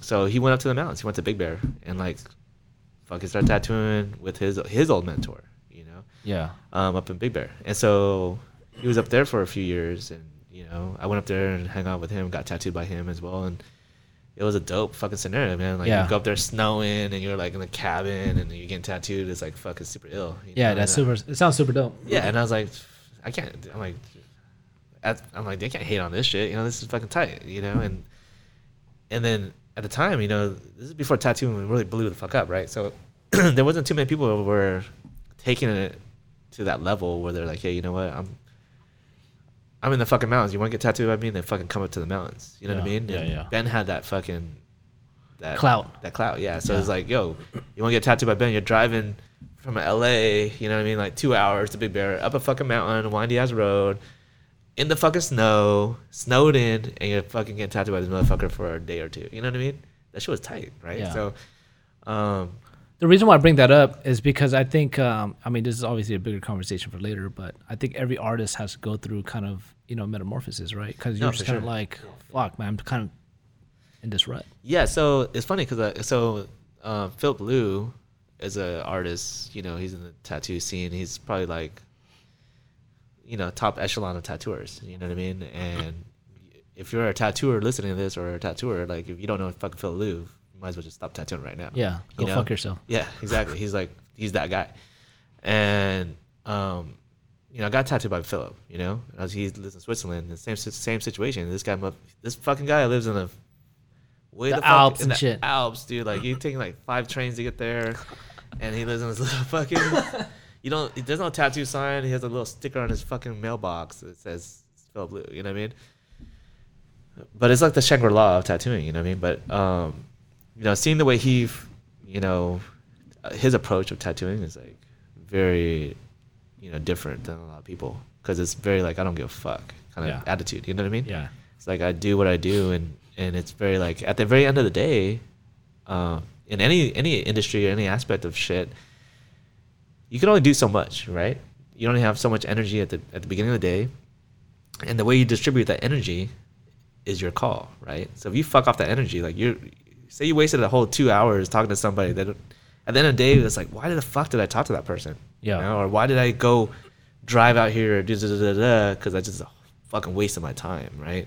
And because like, what if you fucking died that day? You look back, you're like, oh, I just wasted all that time on some motherfucker that had no influence on my life or, or I cared less about or whatever it is because they just wasted my energy. They're just milking this energy. So you gotta look around. Like I had some pretty extreme shit that happened to me recently, which you know, you know, I almost fucking died and stuff like that in car accidents and stuff. So I really, really reevaluated my life and like thinking about stuff like this, you know, like with with Filip and Ben, and you know they got it right. You know what I mean? It's you only have so much energy. Right? Yeah. And you know, like where you where you distribute that energy, it's really really important because there's so many people around you that you need to cut off that are milking the energy from you because they can't they don't have their shit together. You know what I mean? And so they're just out there like just stealing energy from everybody, and that shit gets wasted. And you know, at the end of the day, dude, it's not it's not a cool thing. So, you know, I tried cutting off a lot of people that around me that are like just kind of really negative and Yeah. you know, it wasn't. I'm not saying it's not worth it for me to talk, but as of right now, not worth it for me to fucking associate with because like, you know, this is it just isn't. You know, Yeah. I got I got other shit that I rather I rather put my energy towards towards my kids, Exactly. my family, my businesses, stuff I started, and the things I started, the businesses I started recently, deserve the energy because like, I'm gonna see seek that thing through. You know, what I mean, Right. I want to because it's a personal thing, right? So it's like I started something, I want to finish it, right? Yeah. And if I don't finish it, who am I gonna blame? Myself, right? So it's like I'm not gonna fuck myself over. You know what I mean? I'm not gonna be like look back, at yo, Paul, you fuck, you fucking suck. You know what I mean? Like fuck that. Like I'm gonna do everything I can to make my shit right. And if you're not on board, you know, fuck off. You know what I mean? so Well, it's it's so interesting. I think recently um, I've come to more and more terms with um, just being kind of an online presence within the car community. yeah, yeah. for but sure. it's it's it's so That's funny because no matter how much I try to put out good vibes, I try to be positive. It's like recently, it's just like man, all this drama. Like I was telling my buddy today, I was kind of catching him up on just some bullshit that's been that's been happening. yeah, yeah. And I was like, dude, all this bullshit is happening in my life, and it's like I'm not even looking for this shit. Like it just finds you, you know. And No, it's like yeah. I can't imagine if I was out there trying to fucking start shit. Then it's like, dude, it'll be really on. You know what I'm saying? But oh, even in the point of just saying, hey, look, fuck bullshit. Like I'm just gonna try to live a happy life and want other people to be happy. Yeah. But even when you just want to be happy, people are fucking mad that you're happy or whatever. You know, Oh, people are haters, fucking yeah. haters for whatever reason. You have haters because you have a fucking pink Christmas tree in front of you, or fucking, you know, whatever the case is. whether yeah. you're you're successful or not successful, you're smart, you're educated, whatever the fucking case, people have something fucking to say. Um, and so I think it's important that more and more, you know, I kind of, you know, the real purpose for my channel. Uh, For my podcast, really is to kind of, you know, this is really a lot of this is for Calvin when he grows up. Like, I want him to hear the people that I've associated with, and I just want him to know, like, at the end of the day, is that just do what makes you happy because Yeah. if you fucking you're trying to make all these fucking people happy they're just gonna be pissed at you and you're gonna be pissed at yourself and you're gonna be pissed at them. Everyone's gonna be pissed off. Yeah, no, happy is happy is a relative term, you know what I mean? And I think like, of course, yeah, for sure, we all strive to be happy, right? And like, a lot of people are scared for change, you know what I mean? Yeah, And, definitely. you know, it's like, you know, I live, you know, you know me for a long time, so the philosophy is like, for me, it's like, you know, if you're not happy, fucking change that shit, right? Yeah. So in any aspect of your life, whether it be a relationship or fucking, you know, fan, friends, family, business, whatever. Like, if you if you're working every day and you fucking hate your fucking job, why the fuck are you doing it? yeah You know, quit your fucking job. Go find another job. Like, there's plenty of jobs out there, and like, oh, the economy's bad. That's a fucking that's a cop out. You know what I mean? Like, Yeah. You can get a fucking job, motherfucker. Like, you have one now, you can get another job. You know, but go find yourself a job that you actually like, or or do something you actually like. You know what I mean? Whatever it is. Um, but yeah, but then uh, there's a there's a couple extremes, right? So like, I mean, there's it's cool to be like, fucking happy all the time, but sometimes you you just you just, you're just angry. You got shit happening. You, you have to fucking let go. You know, you have to fucking be a pissed off motherfucker. You know, that's I think- that's part of uh, being a human. You yeah know? and, and you're right and i think for me it's like But you never know that person that that's fucking let like letting loose on you. You know what I mean?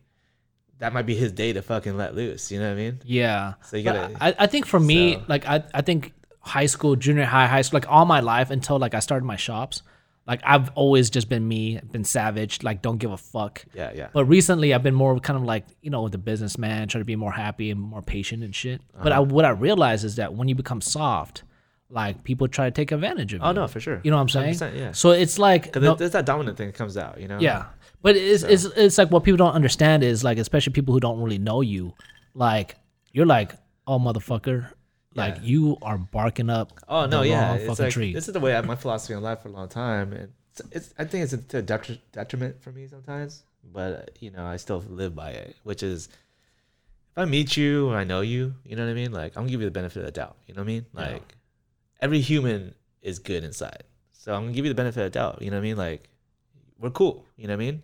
I don't give a fuck what anyone says about you because you. yeah, I mean, like a hundred people could say you're a fucking piece of shit Yeah. and an asshole. yeah, But you ain't a piece of shit- shit to me at this moment. We're cool. yeah, But the moment you're a fucking asshole to me, dude, everything that they fucking said, I get it now. yeah, You know what I mean? But I'm gonna give you the benefit of the doubt. Like, Sure. we're cool until you fuck me over. Yeah. You know what I mean? But dude, don't fuck me over because shit's gonna go fucking real bad. exactly. You know what I mean? Well, I think I think more and more it's um, I'm like, I'm always a nice guy. You know, people think, like, oh, Paul's a fucking nice guy, but Yeah. like, dude, if you fuck me over, like, Yeah. Well, I mean, recently I've kind of gotten fucked over, um, and I'm just kind of like, you know, it involves money and stuff, and I'm like, dude, I should really just fucking just be me and just fucking destroy this dude, talk some mad shit about this guy. But I'm like, Yeah. fuck. You know, the know, other thing too is like, Yeah. at the end of the day, like, how much of a noise am I gonna make? How much? Uh, how, does that really benefit you? though? how is it going to benefit me? How is it going to impact my family? So I was just like, No, for man. So. I'm trying to be a bigger man with this stuff, but at the same time, at some point, like, you know, some people crack. You know what I'm No, saying? no, some people need to be put in their place. Yeah. You know what I mean? And that's, I mean, that's that's a personal thing. That's between you and homie, whatever the fuck happened, right? Yeah. But like, it needs to be done like instantly. You can't drag that shit on. Yeah. you know what I mean? Because that's just fucking it's pre- premeditated like crazy shit. You know, Yeah, shit, yeah. really crazy shit happens. That It you know, murders and shit happens that at that point, right? Yeah. yeah. But like, but if you're like, dude, he fucks you over and fucking just handle that shit right then. That's when the, you know, like that's you know old school shit. You know, like let's fucking let's duke it out. You know, Yeah. like put your fucking hands up. Let's fucking fight. You know what I mean? Like, and if you're not doing it at that moment, and like you don't know at the end of it, like who gets fucking down, fucking shake hands, walk away. You know, it's all Yeah. good. You know what I mean? Like. We handled it, you know what I mean? Like as a fucking man, you know, like you got a black eye, I got a black busted nose. Who fucking cares? But it got she got handled, you know.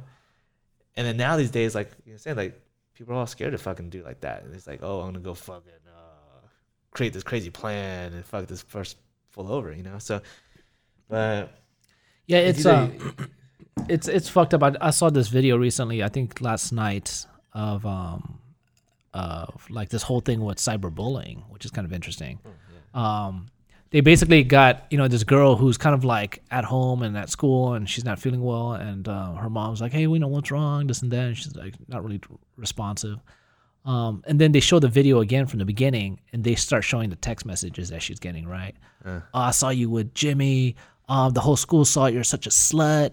Um, why are you fucking still alive? And at the end of the video, she kills herself. oh, that's right. And you're like, it's funny because I think somewhere within the social media realm, I think in the last few years, like I've I've felt a little bit of that. And so when I saw that video, I was like, man, that's a that's a real thing. Like I had even a small piece of that. Oh yeah. And I'm like, fuck, you can you can like all my life till in the last three years, I never had like anxiety of any sort. Like I, if I like if something came up, I just handled it. You know what I'm saying? yeah, but as of recently, it's like I feel like as more and more things are out of my control, I feel like I've gotten a little bit more anxiety that way. Yeah. But it's fucked up when you see that shit because if a, if a kid or somebody who's not mentally strong starts getting hit up that way, Bro, I don't know, You man. know? This this world that we're living in is fucked up, man. this shit is hella fucked up, This, bro. like I said, there's way too much information for fucking kids. Yeah. Not just kids, adults, everybody. You know what I Yeah, mean? Like you're right. for them the grass, and they don't know what's real anymore, right? Like, dude, we don't know what fucking real news is anymore. Yeah. Right? There's so much fucking fake news because they're trying to advertise and sell some bullshit, right?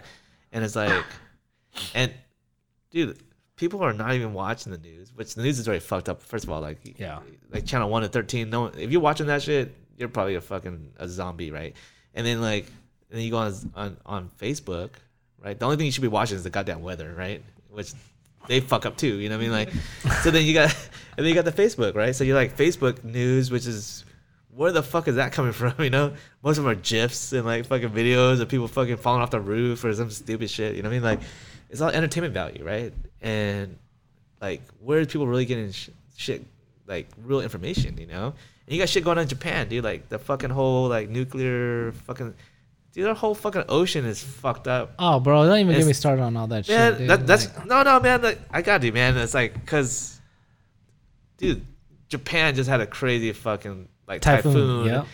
Where the fuck was that on the news? Oh You man, know they don't give a shit. Don't give a shit Yeah, about that's what I'm saying. There's Yeah. so much shit going on in the world, and United States. I mean, like, do I love my country? Maybe. You know what I mean? Like, whatever. I'm, I'm not gonna say I fucking love it. I don't give a fuck. Yeah, yeah, About no, United I'm- States. Uh, yeah. But like, I didn't come from here. You know what I mean? And it's like whatever. But like when I tra- I travel so much, you know, when I travel to Europe and Asia and all these fucking places, like. You turn the fucking news on, it's a real fucking real shit. There's bombings, like there's real fucking news going on. Yeah. And we turn our fucking shit on, it's TMZ and fucking like Bullshit. fucking the price is right and shit. You know what I mean? It's like, really? You know what I mean? And every fucking news channel has the same fucking shit going on, and it's like some bullshit that's just kind of like pulling the wool over our eyes. Like, oh, there's a fucking car chase going on for fucking five hours.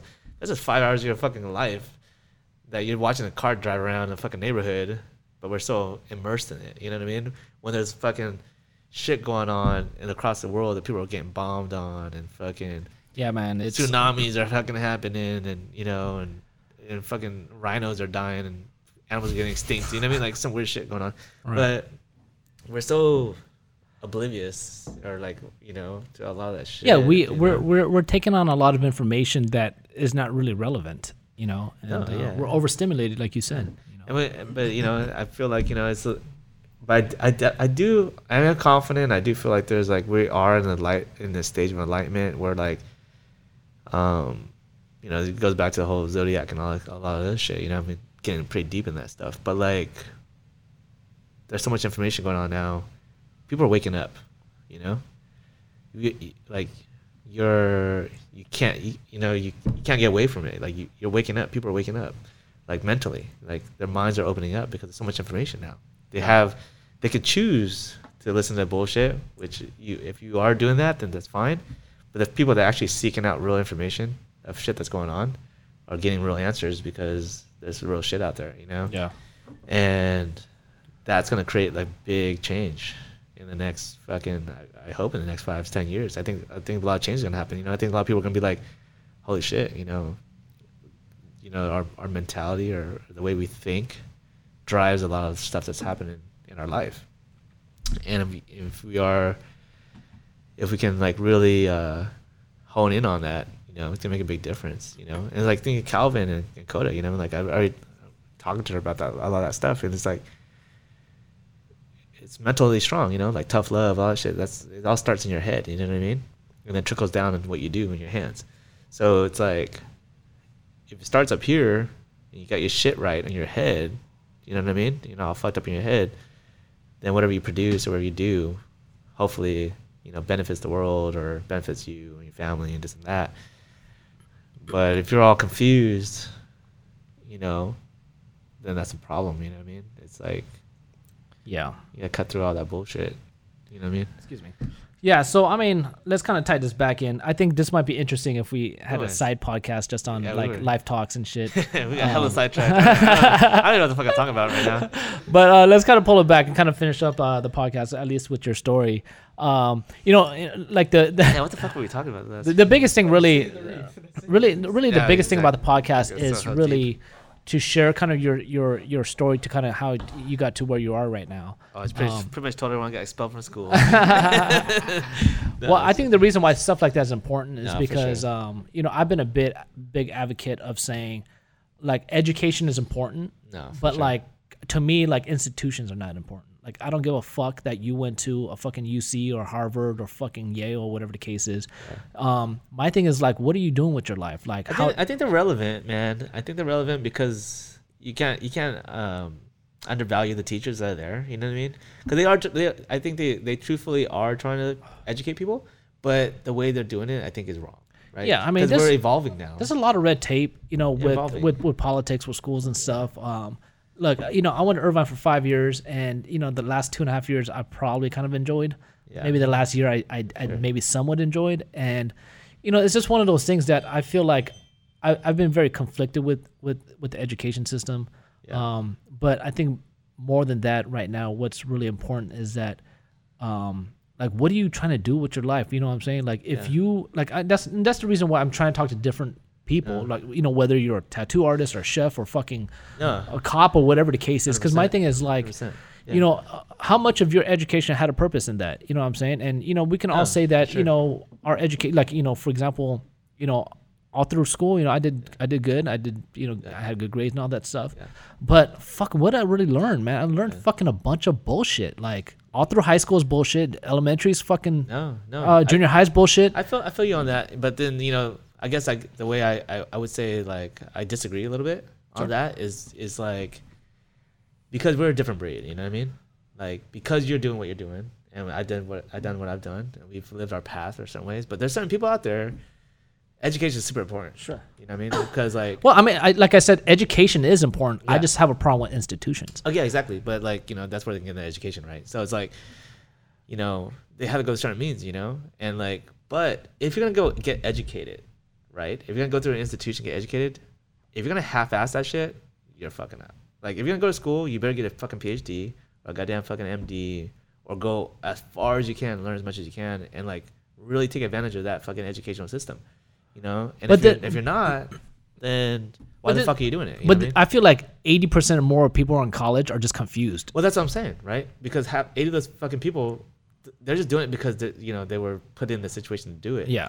But in life, right? Like, if you're gonna fuck, if you're gonna half-ass that shit, you're probably gonna half-ass whatever you do outside of life too. Well, yes and no because I feel like if you, if you found passion in something, like if you wanted to become uh something that no, no, yeah, yeah, exactly. You know what I'm saying? So, So, if, but- if you find it in the middle way, if, like you find it in college, yeah, fucking do your shit. You know, like I, I'm I'm full supporting you drop out and do your shit, right? And like a lot of people did, But if you don't have a purpose in life, you have you haven't fucking figured your shit out, like, and you spent this much time in life and, and energy and money into doing this educational fucking program, I mean, then do it to the fucking fullest extent. You know what I mean? Like, well, my problem is like if I had something that I c- concretely like knew that I wanted to do, I would do it 100%. But my college career was filled with a lot of but changing that's a, that's majors. A, that's a personal thing, though, right? I'm, I'm trying to say, Well, like, but I the- feel like that's a, that's a that's a conversation that a lot of people are having Yeah. because not a lot of people are going to go. Like I started with a medical uh, major, Uh-huh. and I think eighty percent of people drop out. Yeah. You know what I'm saying? No, yeah. Well, if you think about it, most people that have a major, right, they get their BS or fucking masters and shit, they ain't doing what they fucking. Yeah, most people don't. Yeah, they're, like went to school for fucking, you know, blah blah blah. You're not doing that. You know, Yeah, what I mean? just become secretaries or it's a telemarketer whatever. or whatever the fuck it is, Yeah. right? But it's like, but it goes back to your personal, as a personal person, right? So like, you know, I'm not gonna tell anyone to drop out of college, you know. But what I'm trying to say is like, if, you know, like if you're fucking, if you want to get into politics or you want to do blah, blah blah blah, you know what I mean? Like, and this route, whatever it is that you're taking, is gonna give you that mentorship and the education that you need then fucking do it. But do it to the extent where like you're getting the fucking the fullest bang out of it. You know what I mean? Well, that I think that's where the like, problem lies. that shit up, I think know? that's where the problem lies is finding somebody who gives a fuck enough Yeah, to to Yeah. want to help you grow. You know what I'm saying? Like if I look back at my And that's why I'm saying the teachers. Hopefully, the teachers would mentor you. Well, I mean, that's the thing. If we if we ha- if we lived in a country where teachers were really respected, they were paid well, and we actually did what we could to put the right teachers in place, Yeah. then we would have a different conversation. no, but I think I, I'm I'm pretty I'm pretty optimistic on stuff. I feel like you know some of these professors and, and teachers. Uh, hopefully, you know what I mean. Like I feel like they're there because you know out of the fucking 200 students they have, I'm pretty sure they have the eyeballs on like two or three or five students. They're like, yo, this motherfucker, this guy right here, or this girl right here, is gonna make a big difference. And if I can fucking be a part of this difference, that's that that's their fucking thing. You know what I mean? Because why the fuck are you gonna be a teacher, right? So like, you're not gonna be teachers that teach fucking 200 students how to do math. You want to fucking find someone to really, really mentor, right? And like, and as Well, I mean, ideally, I think well, I mean, yeah, exactly. That's what we're talking about right now, right? So it's like, you know, I would love to fucking find someone to fucking knock my door down right now and be like, yo, Paul, mentor me. I'm like, yo, well, why, right? Like, why are you out of all the fucking people that I talk to every fucking day? Why are you the fucking guy that I want to mentor? You know what I mean? Like, why am I gonna put my energy? Why am I gonna take my time from my kids, Sure. my family, and my money to fucking put into you? Well, that's what I mean? and that and still that goes back to education. You know what I'm saying? It's like Yeah. you don't you don't need to be in college to like if you see like if you want to be a tattoo artist and it's like, hey, dude, I like this guy Paul. I like what he's about. Yeah. I'm gonna I'm gonna bug this motherfucker until he fucking is gonna mentor me. Exactly, and I, dude, that's fucking commendable. If that if someone did that to me, fuck yeah, I'll give him a chance. Exactly. You know what I mean? But there's a lot. That's what I'm saying. It goes out of all the fucking people, all the fucking little lemmings that are fucking walking this earth. You know, there's a handful of fucking people that really are striving to be better. Right? They have, and I feel like people do want to be better, but, they, I feel but like some, there's some not them, enough. Some are lost in the educational system. You know. I just feel like there's not enough avenues for people to really find themselves well. And I think Yeah. the bigger thing that lends me to the fact that I'm so against colleges is because there's a lot of politics and money involved. No, And yeah. um and overcrowding and you know so on and so forth. But my biggest thing is there's a lot of fucking people confused in after high school. They're confused in high school, after high school. They're confused their entire fucking twenties. I mean, look at him. He's fucking confused. I'm fucking confused. I'm almost forty. I'm still fucking confused Oh yeah, always and it's confused. and my thing is it's like all through our life we kind of go through we we go through this evolution right Yeah. and i think about now how many teachers in my entire career have like impacted me to the point where i'm like i remember them they, Yeah, yeah. they fucking changed my life Yeah, yeah. I might say maybe one maybe two But see, here's the thing. This is like this is reverse that real quick, right? So let's go back to like just human, right? And back to like, okay, when you meet somebody, right?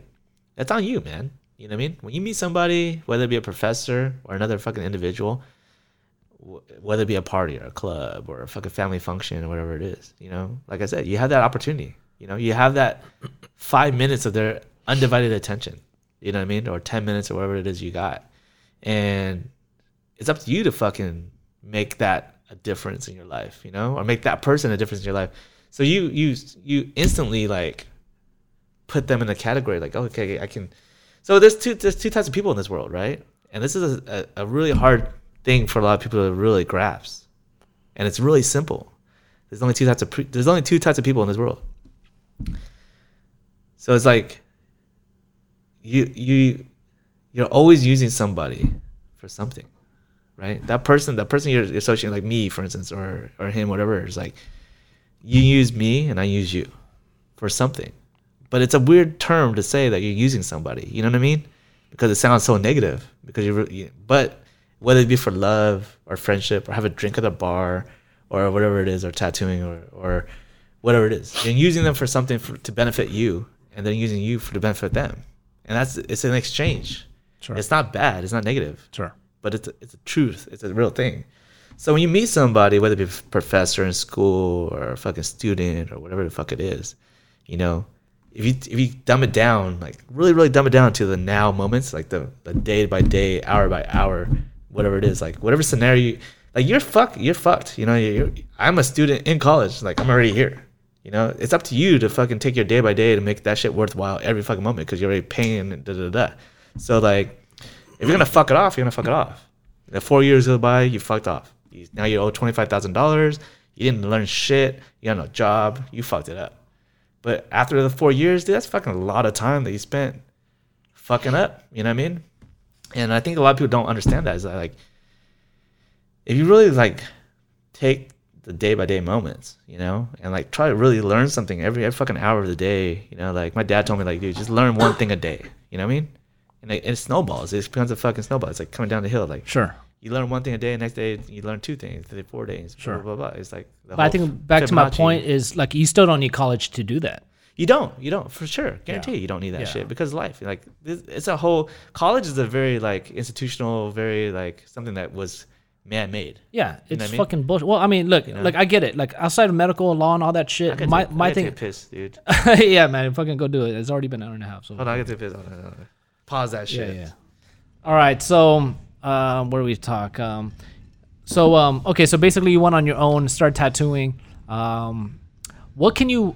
What can you? Uh, let's say, what kind of advice can you give to somebody who's kind of looking to maybe follow a path and, and wants to become a tattoo artist? Like, what what can you say? Like, aside from all the shit that bugs you on what you know young kids do today, like, how can they do a real thing to like convince themselves and maybe somebody they want to get mentored by? Like, how can they come proper?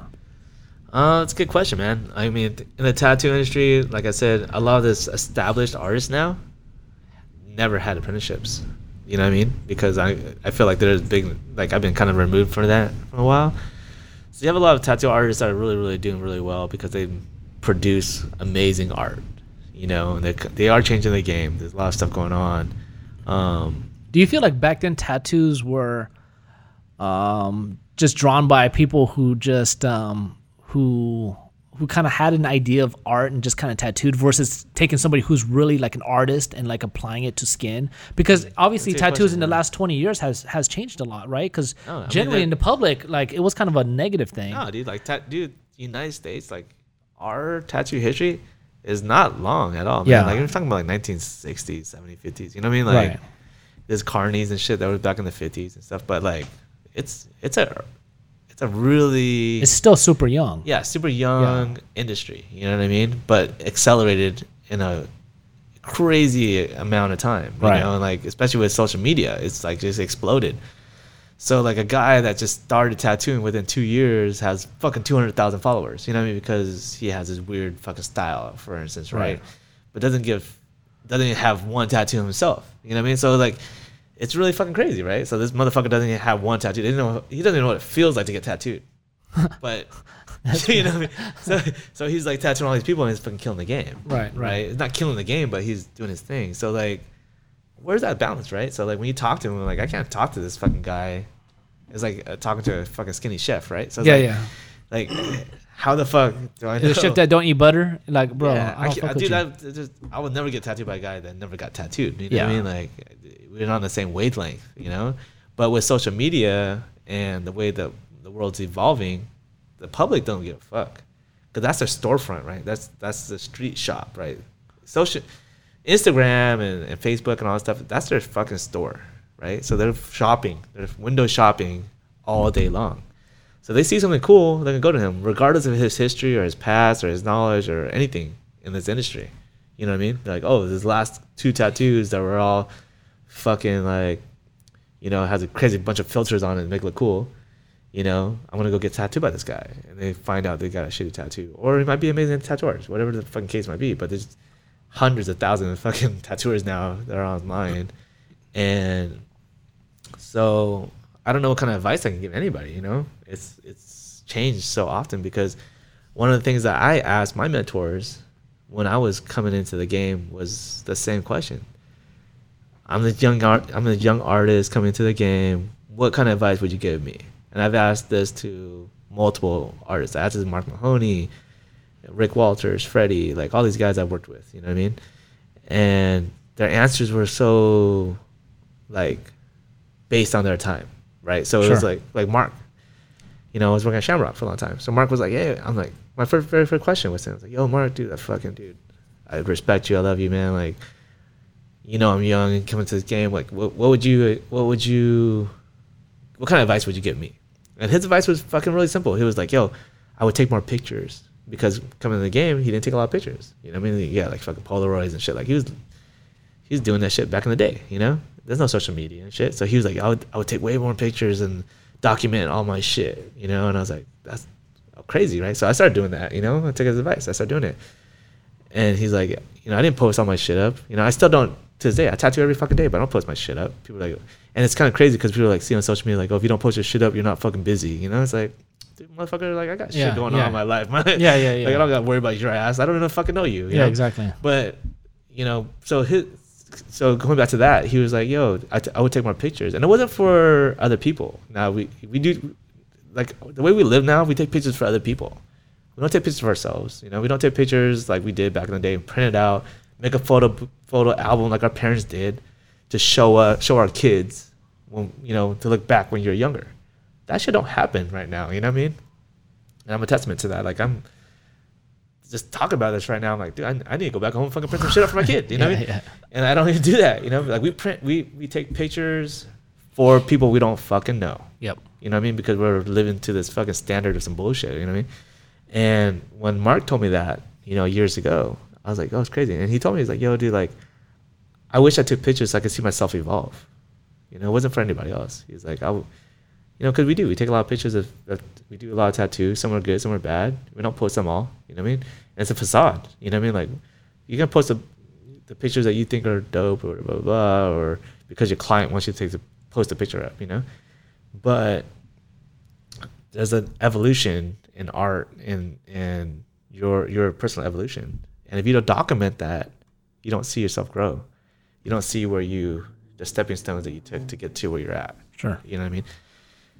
And so that was a you know very interesting conversation. Like I said, you know, we got so fucking sidetracked. With, but back to Filip Leu, you know, back to conversation about um, you know him. And it was like, you know, one of the first conversations I had with him when I first met him, he was like, he came with a new book, and I was doing a book signing. Before I got tattooed by him. First, you know, I worked with him at Music. We had a booth, and I was working, you know, you know, down the way, and I did a book signing. You know, I had him sign sign his book, and, and I had an opportunity to talk to him for 15 minutes. And I was like, "Yo, man, I don't know what the fuck. I don't know. What do you ask a person that you've been following for a long time? Like, you know, and I, I don't, I don't know why, but I had this weird con- conversation. And I was like, "Hey, man, so uh, do you have any weird dreams? Like, this is fucking stupid, fuck? right?" And I was like, "Okay, do you have any weird dreams?" And dude, he was like, "Dude, so I had two questions for him because I only had 10 minutes to talk to him. There's like a whole line of motherfuckers wanting to talk to this guy. You know what I mean? And I had some two questions, and it really changed his perspective on me, and like that's how we really kind of like bonded a little bit. So one question was like, "Yo, do you have any dreams?" And he was like, "Yo, yeah, I had this crazy dream all the time. He he he dreamt that he would walk into the ocean, like walk into the water, and like all his tattoos were like, his tattoos would just melt and like kind of like melt into the water and kind of like come off his body and Damn, that's off crazy. his dream. arms and like, and he was like, he's like, I feel like I'm losing my identity because the new generation is coming. Like they don't really know him. You know what I mean? So Oh shit. and like I think that's my that's my interpretation of it. You know what I mean? But like, I was like, That's a crazy dream, dude. That's um. yeah, it's like some deep shit, right? Yeah. And so like, it's between me and him. Like we were the only like we're the only ones talked about that. You know what I mean? Yeah. And then the second second uh, question I had for him was exactly what you're talking about. I was like, "Yo, I'm a young artist coming to the industry. Do you have any fucking advice for me?" You know what I mean? And like I said, I always take the opportunity because my apprenticeship for him, right? Like I had 10 minutes to talk to him. I was like, "Yo, what is your advice for me?" And he was like, "Yo, there's three types of people in this world." And I think I told you this before. and We talked about it. He's like, "There's three types of people in this world. You know, there's like one is a person that like, does something in their life, wherever, right? It's like the Al Bundys of the world, right? They do something like, oh, got a touchdown, and they, they the whole life they're Celebrating that one. they're celebrating victory. that one victory, yeah. Yeah. And it's like, you know, and they don't do anything else.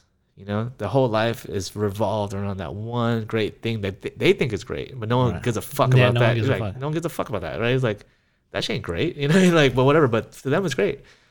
And so, like every opportunity they talk about is like that thing. on that one peak, that one moment in time. Yeah, but they never fucking go and, and do anything else, right? Yeah. So that's like that's version one, right? So Uncle ver- Rico also. yeah. So version two is the person that does something great, right? It just falls off the fucking face of the earth, like Milli Vanilli, right? So it's like you got this one hit wonder, and boom, you're gone. Like where the fuck are you guys at? You know what I mean? Like you don't you don't talk about it anymore. You're not you're not you're not existent. You know, like you're just a blimp in this fucking like this world, you know. And then the third is the person who does, you know, that you know you do something, you get to a plateau, right? Something creative, and then you practice it, and you learn it, and you ex- be an expert at it, right? And you're gonna hit a plateau. You keep it's the ladder of life, right? So you're gonna hit a plateau, and then you need at that moment when you feel inside, you're like, yo, dude, like I need to change my life, whatever the fuck it is, because I'm not. I need to learn something, right? Because as humans, we need to learn. We're constant learning. So it's like you learn, practice, learn, practice. So you're climbing that ladder. And whether that ladder is going left or right, up and down, it doesn't fucking matter because at least you're learning, you know? I'd rather I'd rather learn something, whether it be my industry or not, and go sidetracked with it than to fucking just say, hey, you know, this is the end of it. Because this is my career and this is what I, I'm a tattoo artist. You know what I mean? Like, fuck that. I'm not a tattoo artist. I'm a fucking human being. You know what I mean? Like, if I can, if tomorrow I wake up in the morning, I want to be a mathematician, I'm gonna be a mathematician. You know what I mean? Or I'm gonna wake up in the morning and be like a fucking astronaut. I'm gonna be an astronaut. I don't give a fuck. You know what I mean? Like, tattoo is just a fucking glimpse in my life. So when I talked to him about that, I was like, yo, dude. And he told me, he's like, yo, I want to be that third person. And I was like, oh, that shit's deep, motherfucker. Like, hell yeah, that's me. You know what I mean? Like, I'm not gonna be the Al, Al Bundys. I'm not gonna be the fucking guy that's like the Milli Vanillis of the world. You know what I mean? Like, I'm gonna keep learning. So like tattoo, that's just it's just a fucking means. You know what I mean? Like it's just a fucking it's a, it's a medium for shit. Like I don't the tattoo industry is cool. You know what I mean? Don't get me wrong. Like I can I've done a lot of shit in this industry. You know what I mean? And I continue to do shit in this industry. But am I gonna retire in this industry? I don't know. I don't know where my life's gonna go. You know what I mean? Like I got a lot of shit going on. You know, like I'd rather I'm just gonna do whatever makes me happy. You know, and if tattoo ain't shit, then ain't shit. You know what I mean? Like if life's changing and people aren't getting tattooed no more. I'm not gonna fucking try to hold on to that shit. You know, Yeah. I'm gonna fucking go wherever fucking whatever makes you happy. Well, I think you and I are very similar in that sense. You know, like we always got a lot going on in our lives. Like Yeah. we always got project after project, and so it. I think I think the biggest takeaway really is is that uh, when you want something, like fucking just go do it. No, don't yeah, don't sure. fucking just be talking about it all the time. Go fucking do it. Yeah, You know I mean? I think that I think the biggest, like the easiest fucking scenario you could say is like, you know, and I, you know, you think about it, it's like, oh, you watch like a um like a travel channel, for instance, like a lot of people do that. Mm-hmm. So imagine like you're sitting at home, fucking watching like you know a, a travel channel, like oh they see the, the Bahamas or like they see like fucking like Spain or fucking Greece, and it's like this amazing fucking place, right? And you're like, dude, I would love to go there, or I would love to live there. You know what I mean? Because you see them living this fucking dope life, very fucking chill shit. You know what I mean? But when the fuck are you gonna do that? Your next life? You know what I mean? Like, when are you really gonna go and fucking do that? If you're not doing that now and you don't put it, like, made a commitment to do that, that shit ain't gonna happen. right. And you're just fucking, you're just a fucking bullshitter, and I don't want to hang out with you because you're full of shit. You know what Yeah. I mean? So it's like, if you're gonna be like, I'm gonna go to Greece, I expect you to say, if you if you tell me you're gonna go to Greece, you better fucking go to Greece, motherfucker, and I'll meet you there. Yeah. You know what I mean? Yeah. So if you tell me you're gonna go to Greece, I'll meet you in Greece because that's a dope fucking trip. I'm down to fucking go to Greece. Yeah. But don't say you're gonna go to Greece and not go to Greece, motherfucker, because like I'll call you. now out. you're cut off. You know what I mean? Like now, now you're not in my circle no more because you're a fucking bullshitter. Yeah. So it's like, it's simple as that. Because like, don't talk about shit. Like what's it say? Don't like be about it. Not fucking. Yeah. Whatever the fuck was I saying? Uh, I would say. Um, not talk about it, be about it. Yeah. But it's the truth, man. Like life is fucking short, dude. Like this last year, not this last year, dude. Like this last five years of my life, dude. Like, dude, my cousin committed suicide. My fucking uncle passed away. My grandpa passed away. I've had fucking so many people in the industry. You know, Lyle Tuttle, Rick Walters, fucking Boo Boo Negretti. You know, fucking so many people in this industry that passed away in this last fucking like five, six years. You know, like Norm just passed away this like last week and they were all instrumental in my fucking my career, my life. You know what I mean? And it's like you look back, like, the fuck, you know, like, what the fuck am I doing? You know what I mean? Like, I might be the next one. You know what I'm saying? So it's like, if I'm not gonna do what I say I'm gonna do, whether how hard it's gonna be, like, oh, I want to go to fucking Paris, but I don't have the money at the at the at this time. Like, well, fucking figure it out. You know what I mean? Like, Yeah. if you really want it hard enough, you're gonna fucking do it. You know what I'm saying? Like, you worry about it later. You know what I mean? Like, you go to Paris, you come back, you're broke. That's fine. You fucking went to Paris though. You know what I'm saying? Like, Yeah. you went and did that shit, and you come back, you're fucking have zero money in your bank account. Who gives a fuck? You know what I'm saying? Like, Yeah. go get a job now. You know what I mean? But how fucking worth it was it for you to go? It's priceless, you know. And like, there's so many scenarios where I've done that. Like, I'm fucking. People think, oh, Paul's balling, got money and shit. Like, dude, there's times where I'm fucking traveling just because I want to fucking travel. You know what I mean? Yeah. I don't give a fuck the repercussions when I get back home. When I get back home, dude, I'm fucking confident I'm gonna make my money when I get home. You Sure. know what I'm saying? So like, but I'm gonna go. You know what I mean? Like, I'm not gonna waste that opportunity to go. Because like I'm not, I don't want to go when I'm 60 years old. You know what I mean? Exactly. I'm gonna go now. Well, Well, I have energy. You know, You know what the irony of, about like retirement is? Is like you see a lot of That's people retire fucking- and die. Dude? No, retirement is a fucking facade. Retirement, retirement is a facade. dude. eh, You reti- you you only retire when you have enough money to retire. Well, it- it- Basically, Well, here's the thing though, because the thing retirement is, it's like you know, I, I know for for a fact I'll never be retired no because one is really retired. I, I'll tell you who's retired. My neighbor's retired. Bullshit, he's retired. No, no I'm telling you, I, he's retired. He Uh-huh. was a superintendent for many many but years. is he, what is he doing now? no, I'm telling you, this is this is what I'm telling you. He's, Okay, why yeah, he's yeah. retired. Okay, yeah. He's retired because he all he does is walk his dog four times a day. he's just dying. He doesn't do anything.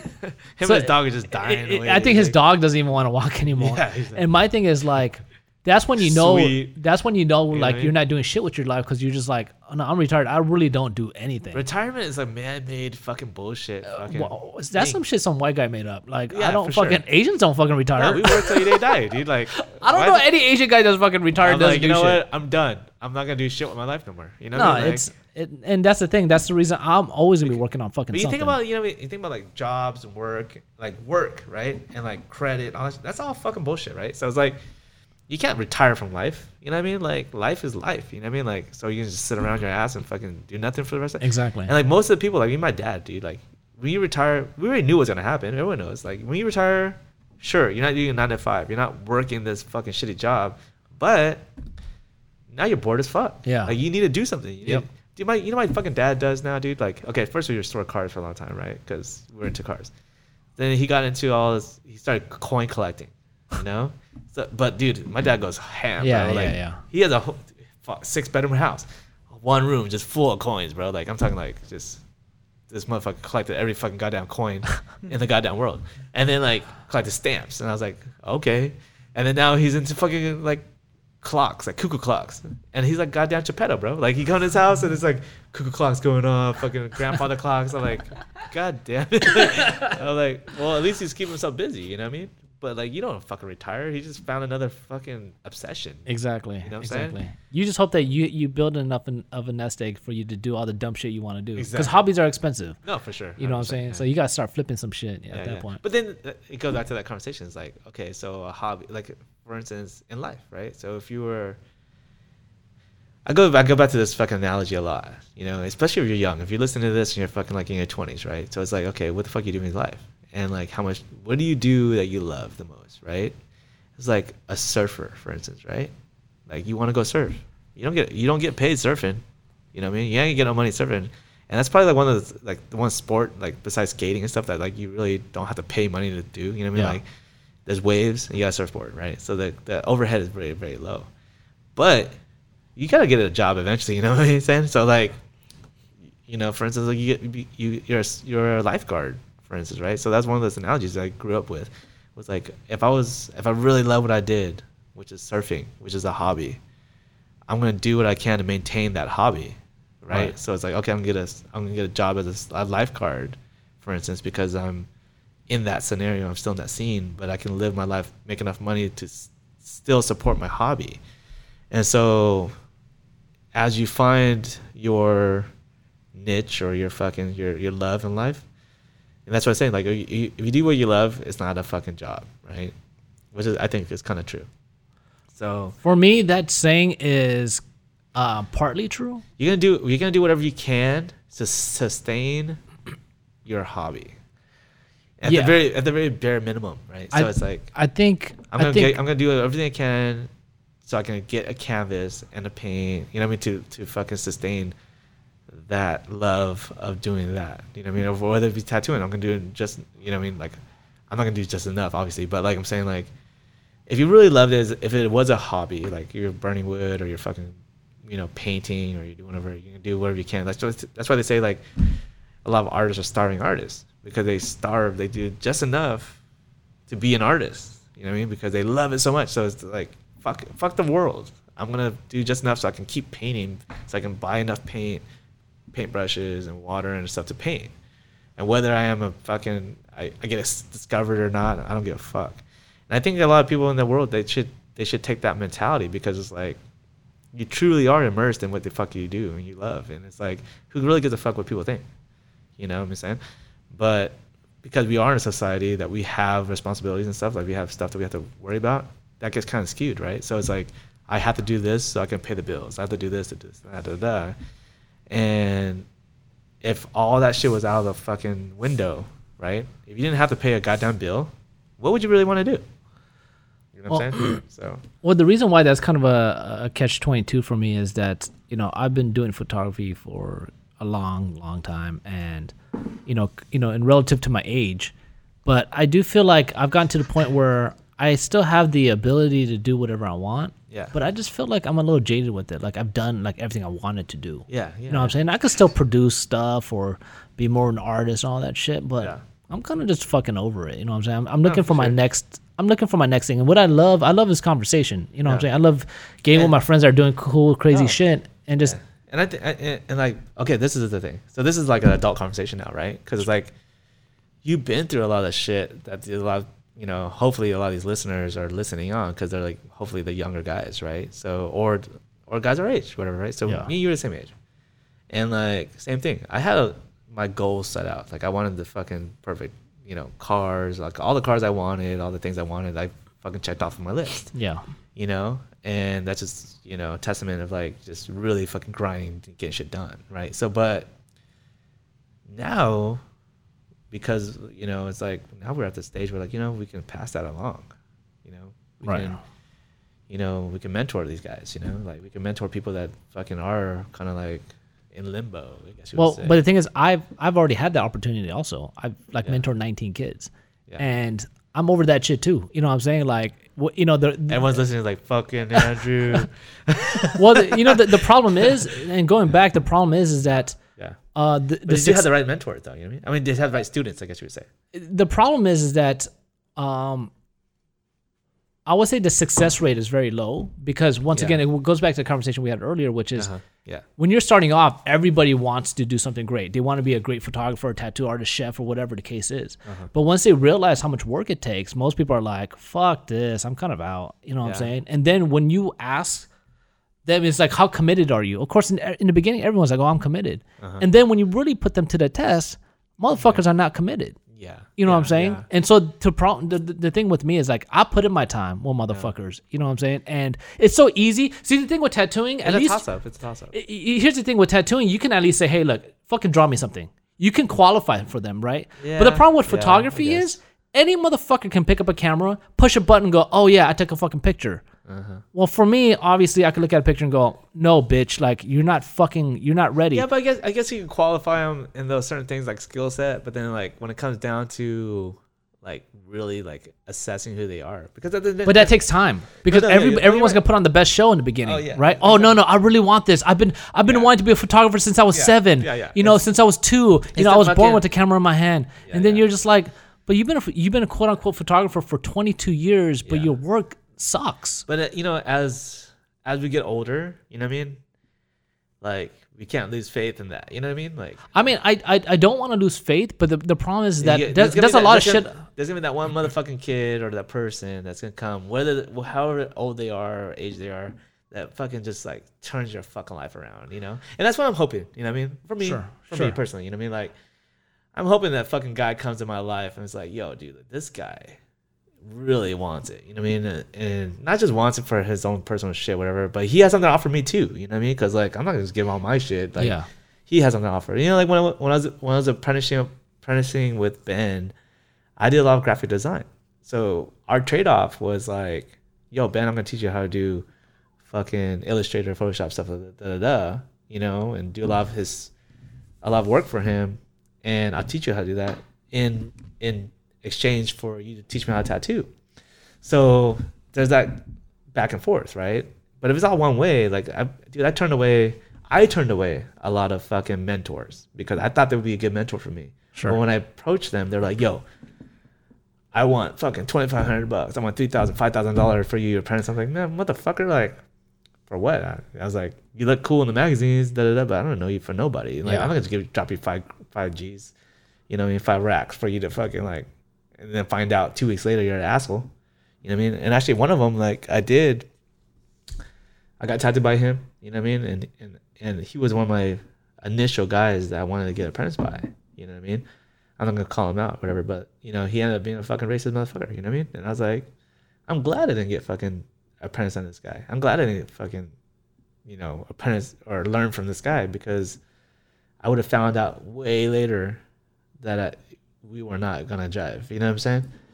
And it was crazy. And it took like three, four years for me to find that out on, Sure. a, on a whole different fucking like level. Well, know? that's the reason why I was saying like the thing, at least with mentoring, is that you don't really get to find somebody's trueness until you spend enough time with them. No, and, yeah, yeah, yeah. and that's the thing. It's like dedication. committing dedication, time, man. It fucking takes a fucking Uh, like it takes an eternity to fucking know somebody. So, Oh, yeah. like that's the reason for me. Like even with the sale of cars, or Yeah. when somebody's coming at me, like you got to prove to me Yeah. that you're fucking hungry. And that's what I'm saying. I think that's what I'm saying. Like when we were younger, you have that leisure time. You know what I mean? Yeah. Th- it- This is breaking down relationships too. You know what I mean? Like, you know, when I was younger, I was in long term relationships with chicks. You know what I mean? Same shit. And I had the time to fuck around and like really learn this fucking chick and da da da da da. But like as we get older, you're like you know exactly what you want. So it's like there's no time for bullshit, right? Yeah. And same thing too, like in mentorships, same thing. So like when you're at this age that we are, you know, we're fucking pushing 40, right? So it's like in the mid 30s, like in the 20s, like yeah, you got the time to find yourself and do other shit. But when you hit the 30s, you're 35, like, and trying to find a fucking mentor, that mentor don't have a lot of time for you. Yeah. You know, he don't have because he's been through the fucking 2019 fucking apprentices, and he's hoping you're the different one. But if you are anywhere close to the one that wasted his time, he's not gonna give you that time. Yeah. So like the guards are up. You know what I'm saying? The guards are way up. Yeah. And that's why you like if you look at like, you know, watch the shows like The Voice and like all this fucking like all these fucking like America's Got Talent and shit like da da da and you and you see this kid that's like fucking 10, 12, 13 years old, 14, 15 years old that's singing opera and shit, right? You know what I mean? It's like, oh shit, they're fucking only 13. But like, would they say that if that fucking guy was 35? Probably not. You know what I mean? He's 35. You expect him to fucking sing like that. You expect him to fucking sound like that.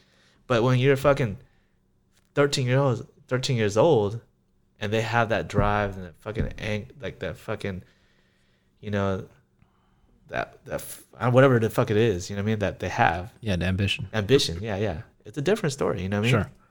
So Well, I mean, I think we're on the same page. You know, we want the world to do well. We want people to be hungry. No, we want right. people to, Yeah. to grow. But you got to fucking put in your proof. You Put know your what I'm fucking saying? work in, You got to put your work in. And then I always say, look, right. We all um, did it. Like there's you- no shortcuts. You know? Yeah.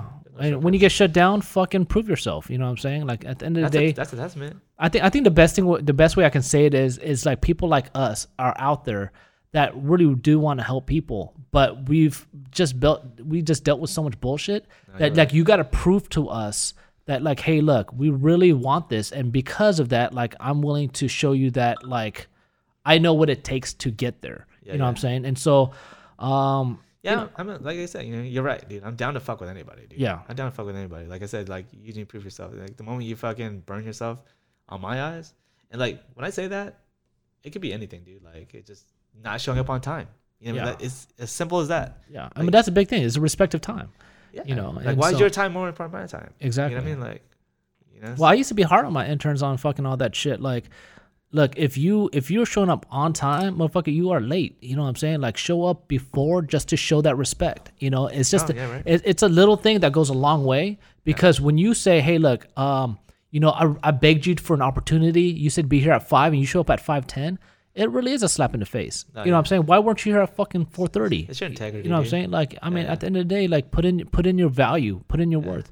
And um, you know, you guys know what it is. You know, we keep it fucking real as fuck up in this bitch. So, Oh, yeah. um, you know, like, I, I love to I love to fucking talk some more. You know what I mean? yeah. Well, We anyways, we we, days on this shit. we might fucking do a spin off and maybe fucking get into that shit. Yeah. But you know, we'll we'll do another follow up with Paul because I know this shit's fucking getting super long for you guys. Yeah. I literally just put my headphones on. It Yeah. sounds so crazy, dude.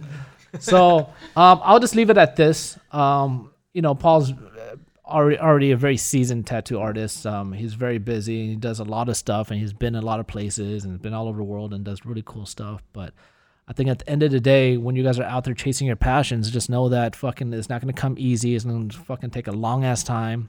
If you're worried about money, fucking get a job. And um, you know, like anything else, when you fucking love something, it's gonna take a lot of fucking dedication for you to get to where you need to be. So, um, if you got love for something, make sure that um, you put in day in day out. Uh, there are people willing to help you, but you gotta fucking prove to them that uh, you're worth their fucking time. And I say that in a way that um, that it's very sensitive in a way that um, you understand that um, people fucking don't have a lot of time. They're fucking their fathers and their fucking husbands, and they got fucking take care of people. And then when they devote time to you and you disrespect that, that's when people become more and more closed to helping people. I think So- you know, just- yeah, do yourself right, man. Do Yeah. yourself right. You know what I mean? Like, like look at yourself. Look at yourself in the mirror. You know, like, and when you present yourself in the world, like, what do you want other people to see? You know what I mean? Like, what do you want people to fucking take you as? You know what I mean? Like, you're a fucking knucklehead, and you're know, if you're a knucklehead, you know you're a knucklehead. You know what I mean? Yeah. Like, if you're immature, you know you're immature. You know, like. But the thing is, like, so it's like, you and I have been there. It's not. We're not gonna discount you because you're a knucklehead. Like, No, but if no. you if you want to prove something, like, Yeah. hey, if you want to get serious, fucking let's get serious. You know what I'm Oh, saying? yeah, yeah, I think a lot of us come to moment- the there's a point. moment for everything. Yeah, you and I could fucking sit here and bullshit about fucking stupid shit for four hours, but if we were to say, hey, look, let's fucking get serious for a second, Yeah. fucking let's get serious, you know? Oh, yeah, so, sure. Yeah, yeah. um, but you know, we'll fucking leave it at that. You know, we'll have Paul fucking on another fucking show. We'll start our own show, fucking, Yeah, you know, we'll come talking about fucking social issues and all the other bullshit. No, but- yeah, I'm excited, man. It'll be, it'll be cool. Like, I hope uh, fucking Andrew starts fucking blowing this shit up and we get some more conversations going for Yeah, sure. Yeah. Well, I mean, we'll start a separate thing from um, from Life Unhyped because you know this is gonna be kind of concentrated on people's professions and careers, but we'll have some other stuff just on off-topic shit.